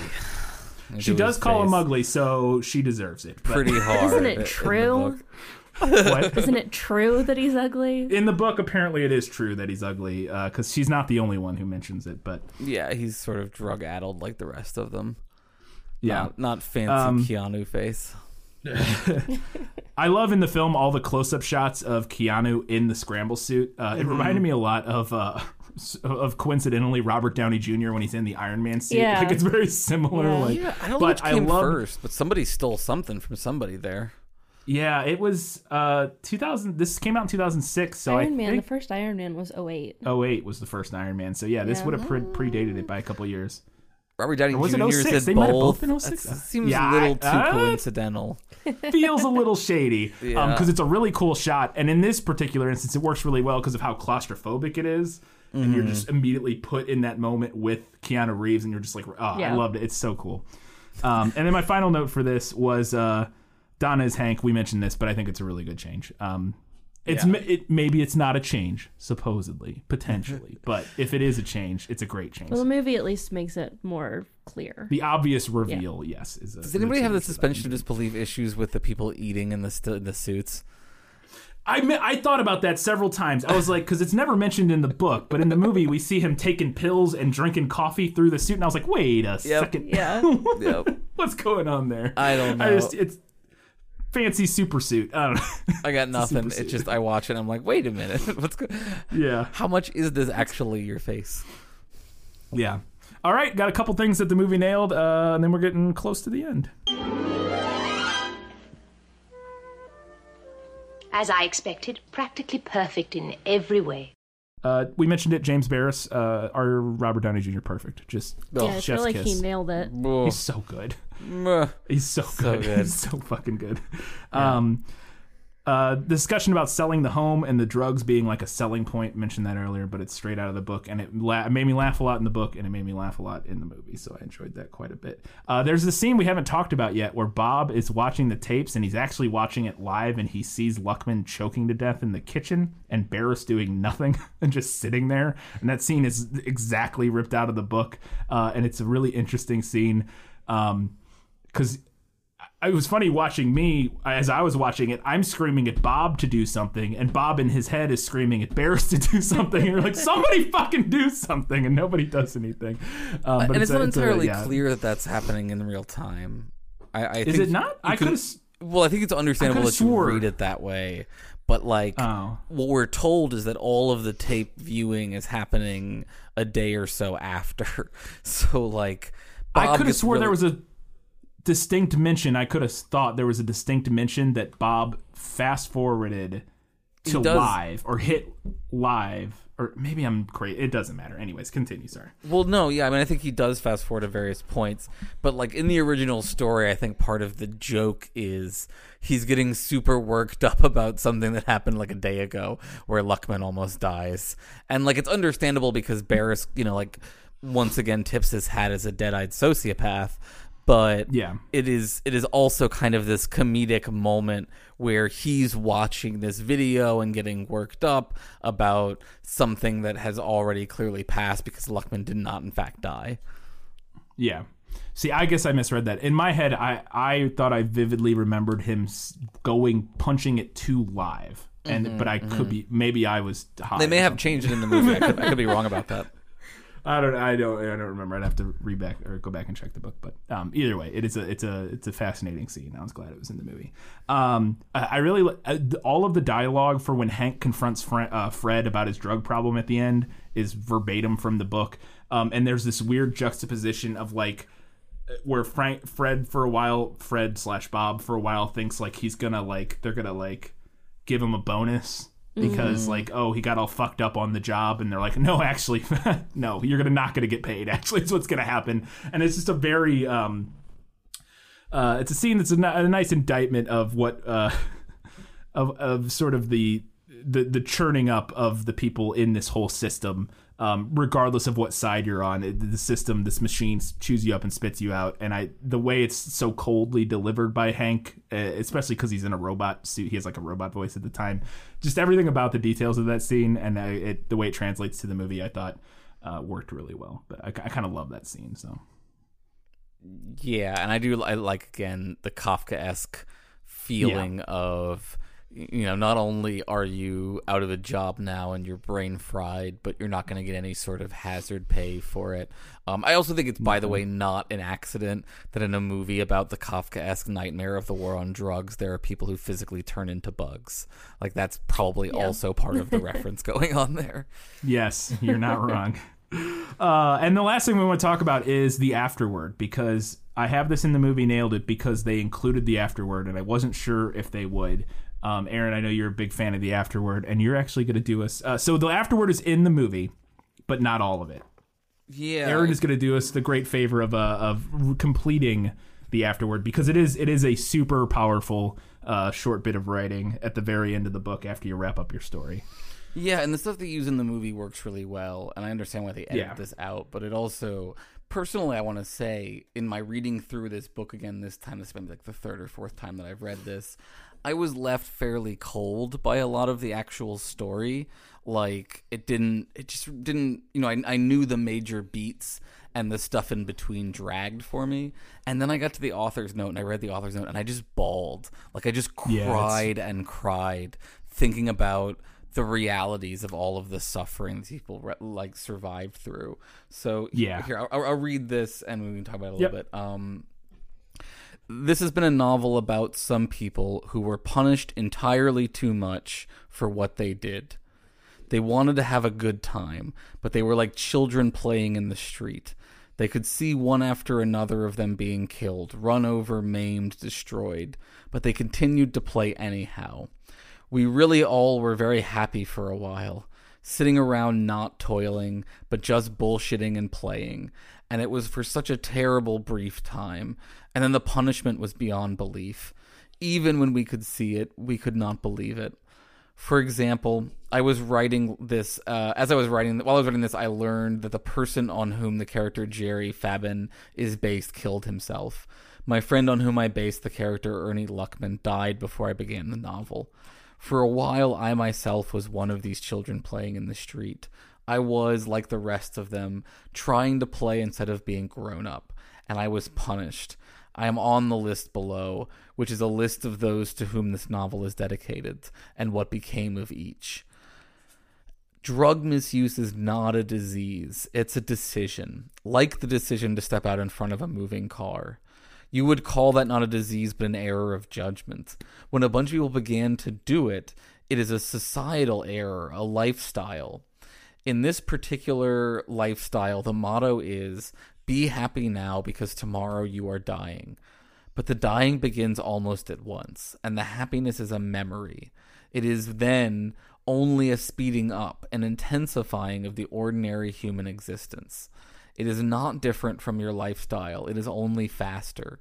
It all takes place in days or weeks or months instead of years. Take the cash and let the credit go, as Villon said in 1460. But that is a mistake if the cash is a penny and the credit a whole lifetime. There is no moral in this novel. It is not bourgeoisie. It does not say that they were wrong to play when they should have toiled. It just tells what the consequences were. In Greek drama, there was a beginning as a society to discover science, which means causal laws. Here, the here in the, this novel, there is a nemesis, not fate, because any one of us could have chosen to stop playing in the street. But as I narrate from the deepest part of my life and heart, a dreadful nemesis for those who kept playing. I myself am not a character in this novel. I am the novel. So, though, was our entire nation at this time. The novel is about more people than I knew personally some we all read about in the newspapers. It was this sitting around with our buddies and bullshitting while making tape make, making tape recordings, the bad decision of the decade, the 60s, both in and out of the establishment, uh, and nature cracked down on us. We were forced to stop by things dreadful. If there was any sin, it was that these people wanted to keep on having a good time forever, and were punished for that. But as I say, I feel that if so, the punishment was far too great. And I prefer to think of it only uh, in a Greek or morally neutral way, as mere science, as deterministic impartial cause and effect. I loved them all. Here is the list to whom I dedicated my love. And then he goes on and lists the people yeah. who died, who uh, suffered permanent psychosis, etc. And then he says, yeah, finally, uh, in memoria, these were comrades whom I had, and there are no better. They remain in my mind, and the enemy will never be forgotten. The enemy was their mistake in playing. Let them play again in some other way. Let them be happy. It's yeah, it's it's uh just crushing and beautiful and fantastic. Um, I I had a very similar experience upon reading that when I finished the book. Um, and one of the things that they mentioned in there, which I thought was just a, it's a little detail but interesting that is not mentioned in the movie, is that Philip K. Dick is on that list. Um, the Phil on that list that we see at the end of the movie is Philip K. Dick, uh, who suffered I think it's pancreatic damage, like permanent pancreatic damage or something like that. But it's um, yeah, it's a just heart wrenching and yeah, everything about it. I just you understand why the whole thing's not in the movie, but uh, it could have been, and it would have been just just incredible. Yeah, and yeah. It, it yeah it really. I have such sympathy for it because I do so fully feel like I understand the the dis the disease that one has with the world that we currently live in and why people would want something that was, you know, not being forced into the toil that our capitalist framework drags us into, um, and to understand the desire to engage in that and to see the way that our society demonizes and criminalizes and, and victimizes drug addicts in a variety of ways for political purposes. It just seems so horribly disproportionate. So, yeah. yeah. Absolutely.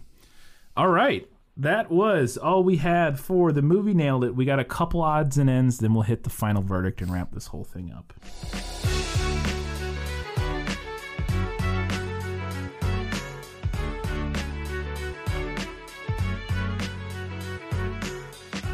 All right, I got a couple notes here.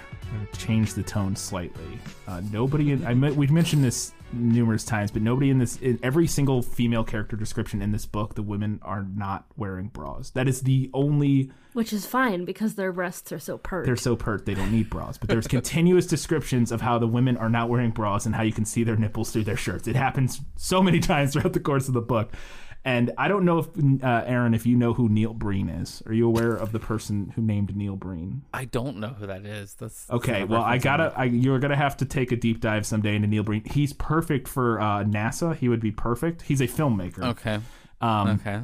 His name's Neil Breen. Uh, he's this very interesting fellow. Um, but for anybody who's a fan of Good, Better, Bad, Bad who's listening to this, uh, uh, in most of his movies, all of his female characters, none of them wear bras. It's like for sure a like written in part of every female character in every single one of his movies is they're not allowed to wear bras because this guy's a weird old creep.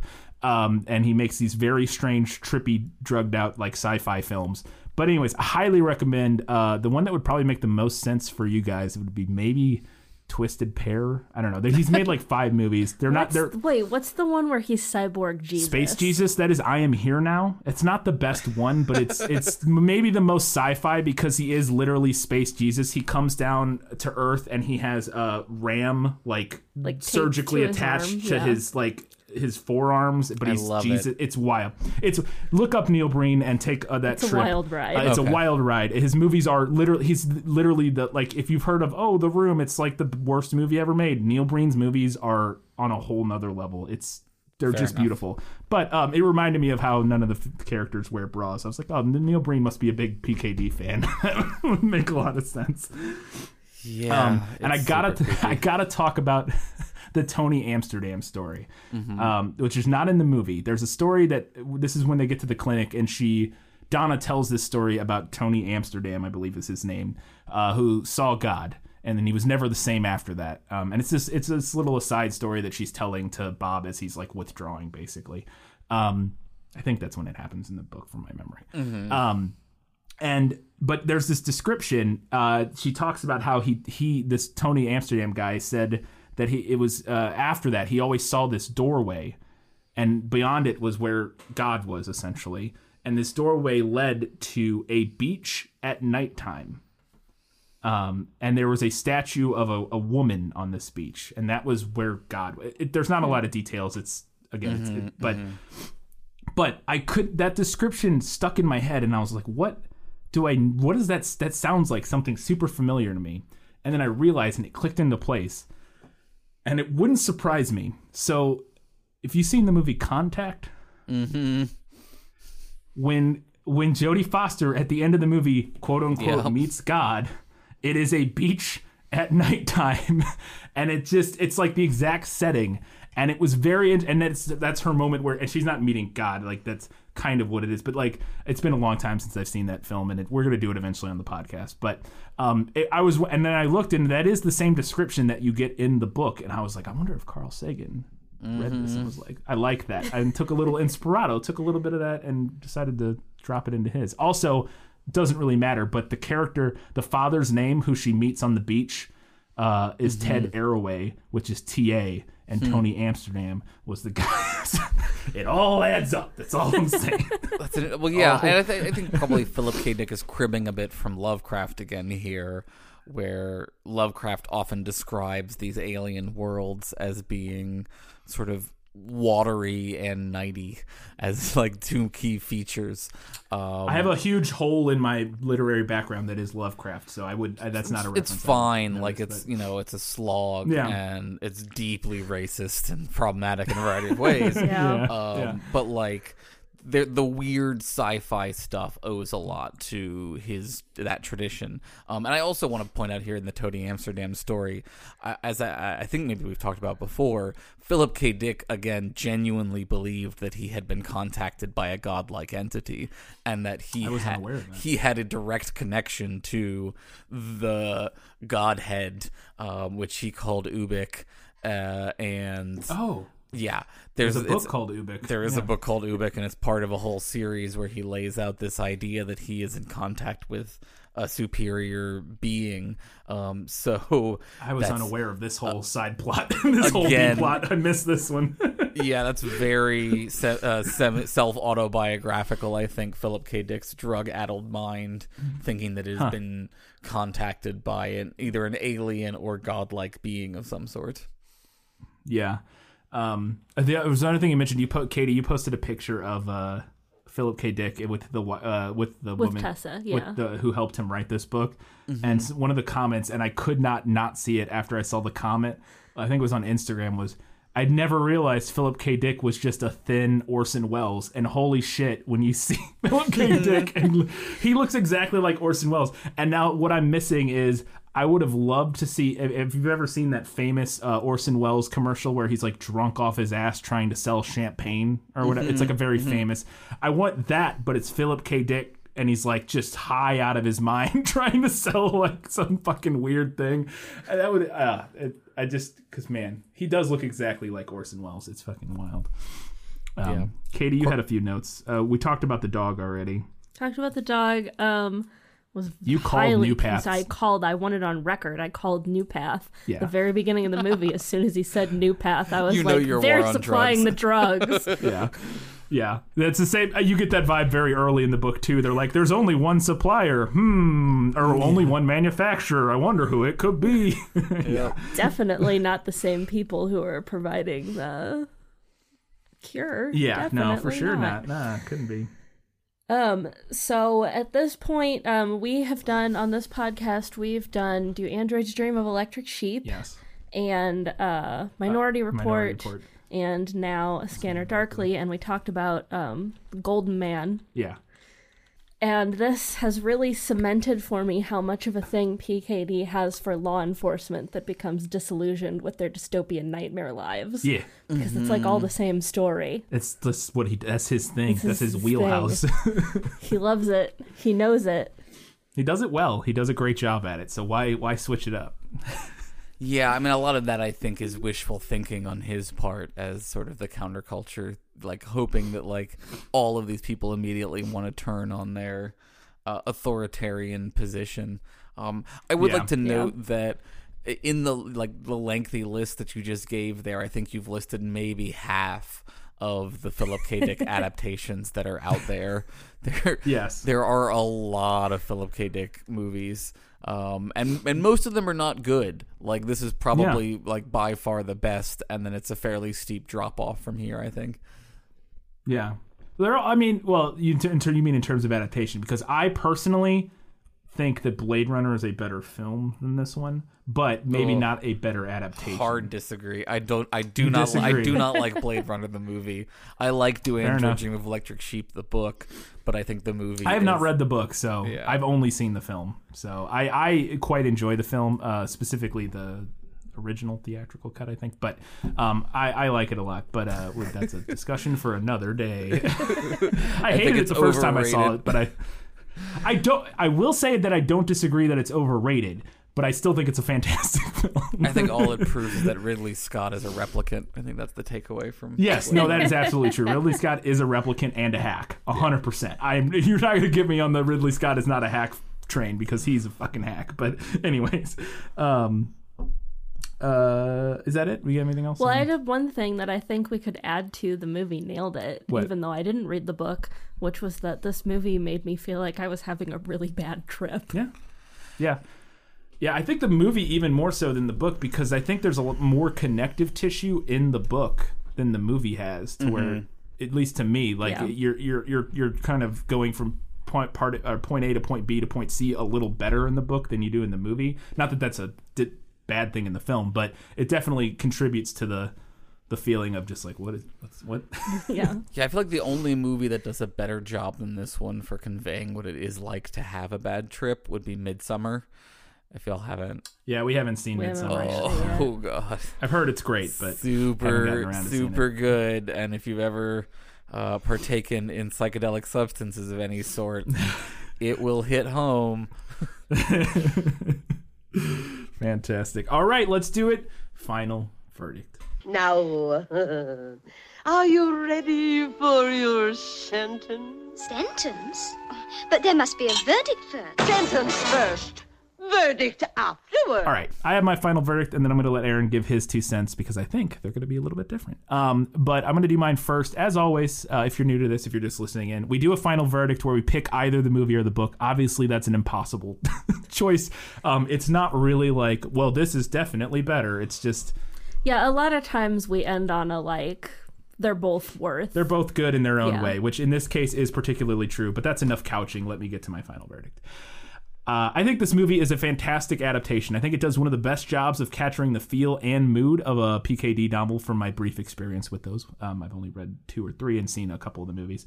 But in a fairly short runtime, it does a good job of making you feel like you're on a bad trip, right along with Bob Arctor. And I think the performance and the scenes the movie includes do a great job capturing the scatterbrained, unreliable narrator vibe of the book. The animation is super trippy and adds to everything the movie's trying to do. This we talked about the um, the scramble suits just being super cool, and uh, I think the movie captures everything super pivotal that the book is going for. But ultimately, I preferred the book. The descent of Bob Arctor in the book is masterfully done, and since we have more time with him uh, and we spend more time with Bob, we get to know his inner voice and his personality in a way that we don't get quite as much of in the movie, at least to my feeling. Uh, and I think it's really striking as we watch himself lose himself over the course of the book. I think the exploration of identity and what it means to quote unquote be someone are more effective uh, in the written medium because we get Bob's inner thoughts uh, and Fred's inner thoughts and that sort of disconnect between them.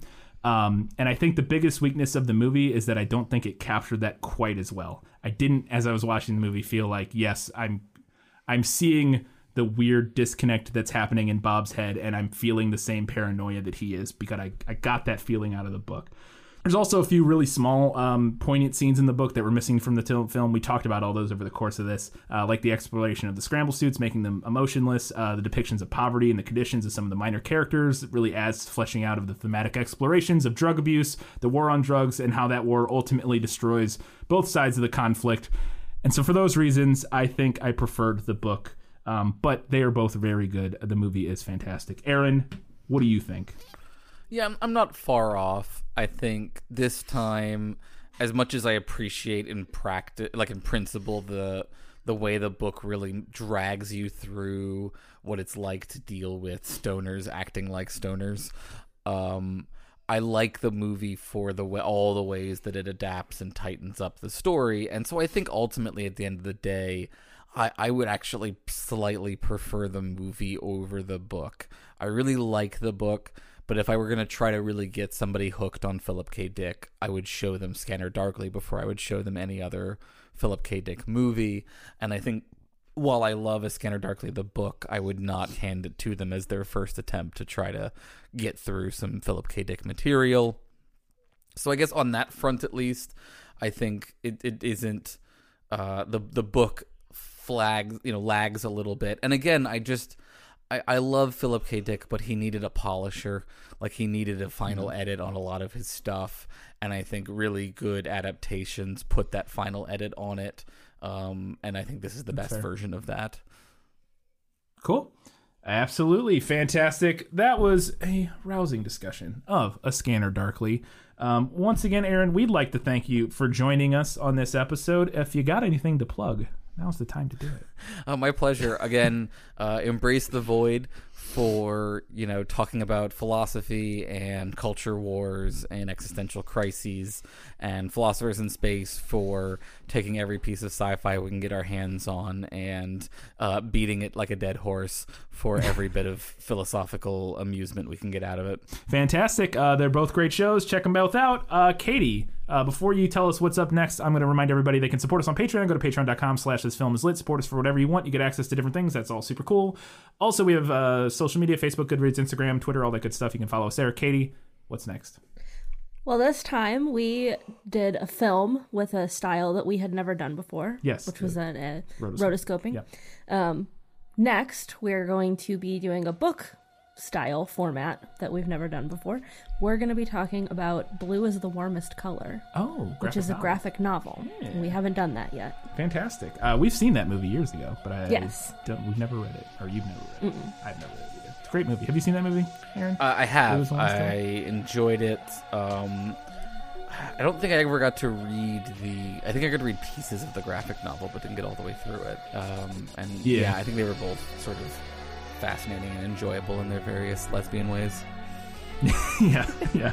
Uh, we're looking forward to checking that out again. Uh, so you can come back in one week's time. We'll have a prequel episode, and in two weeks' time, we're talking about blue is the warmest color. And until that time, guys, gals, non-binary, and everybody else, keep reading books, keep watching movies, and, and keep, keep being awesome. awesome.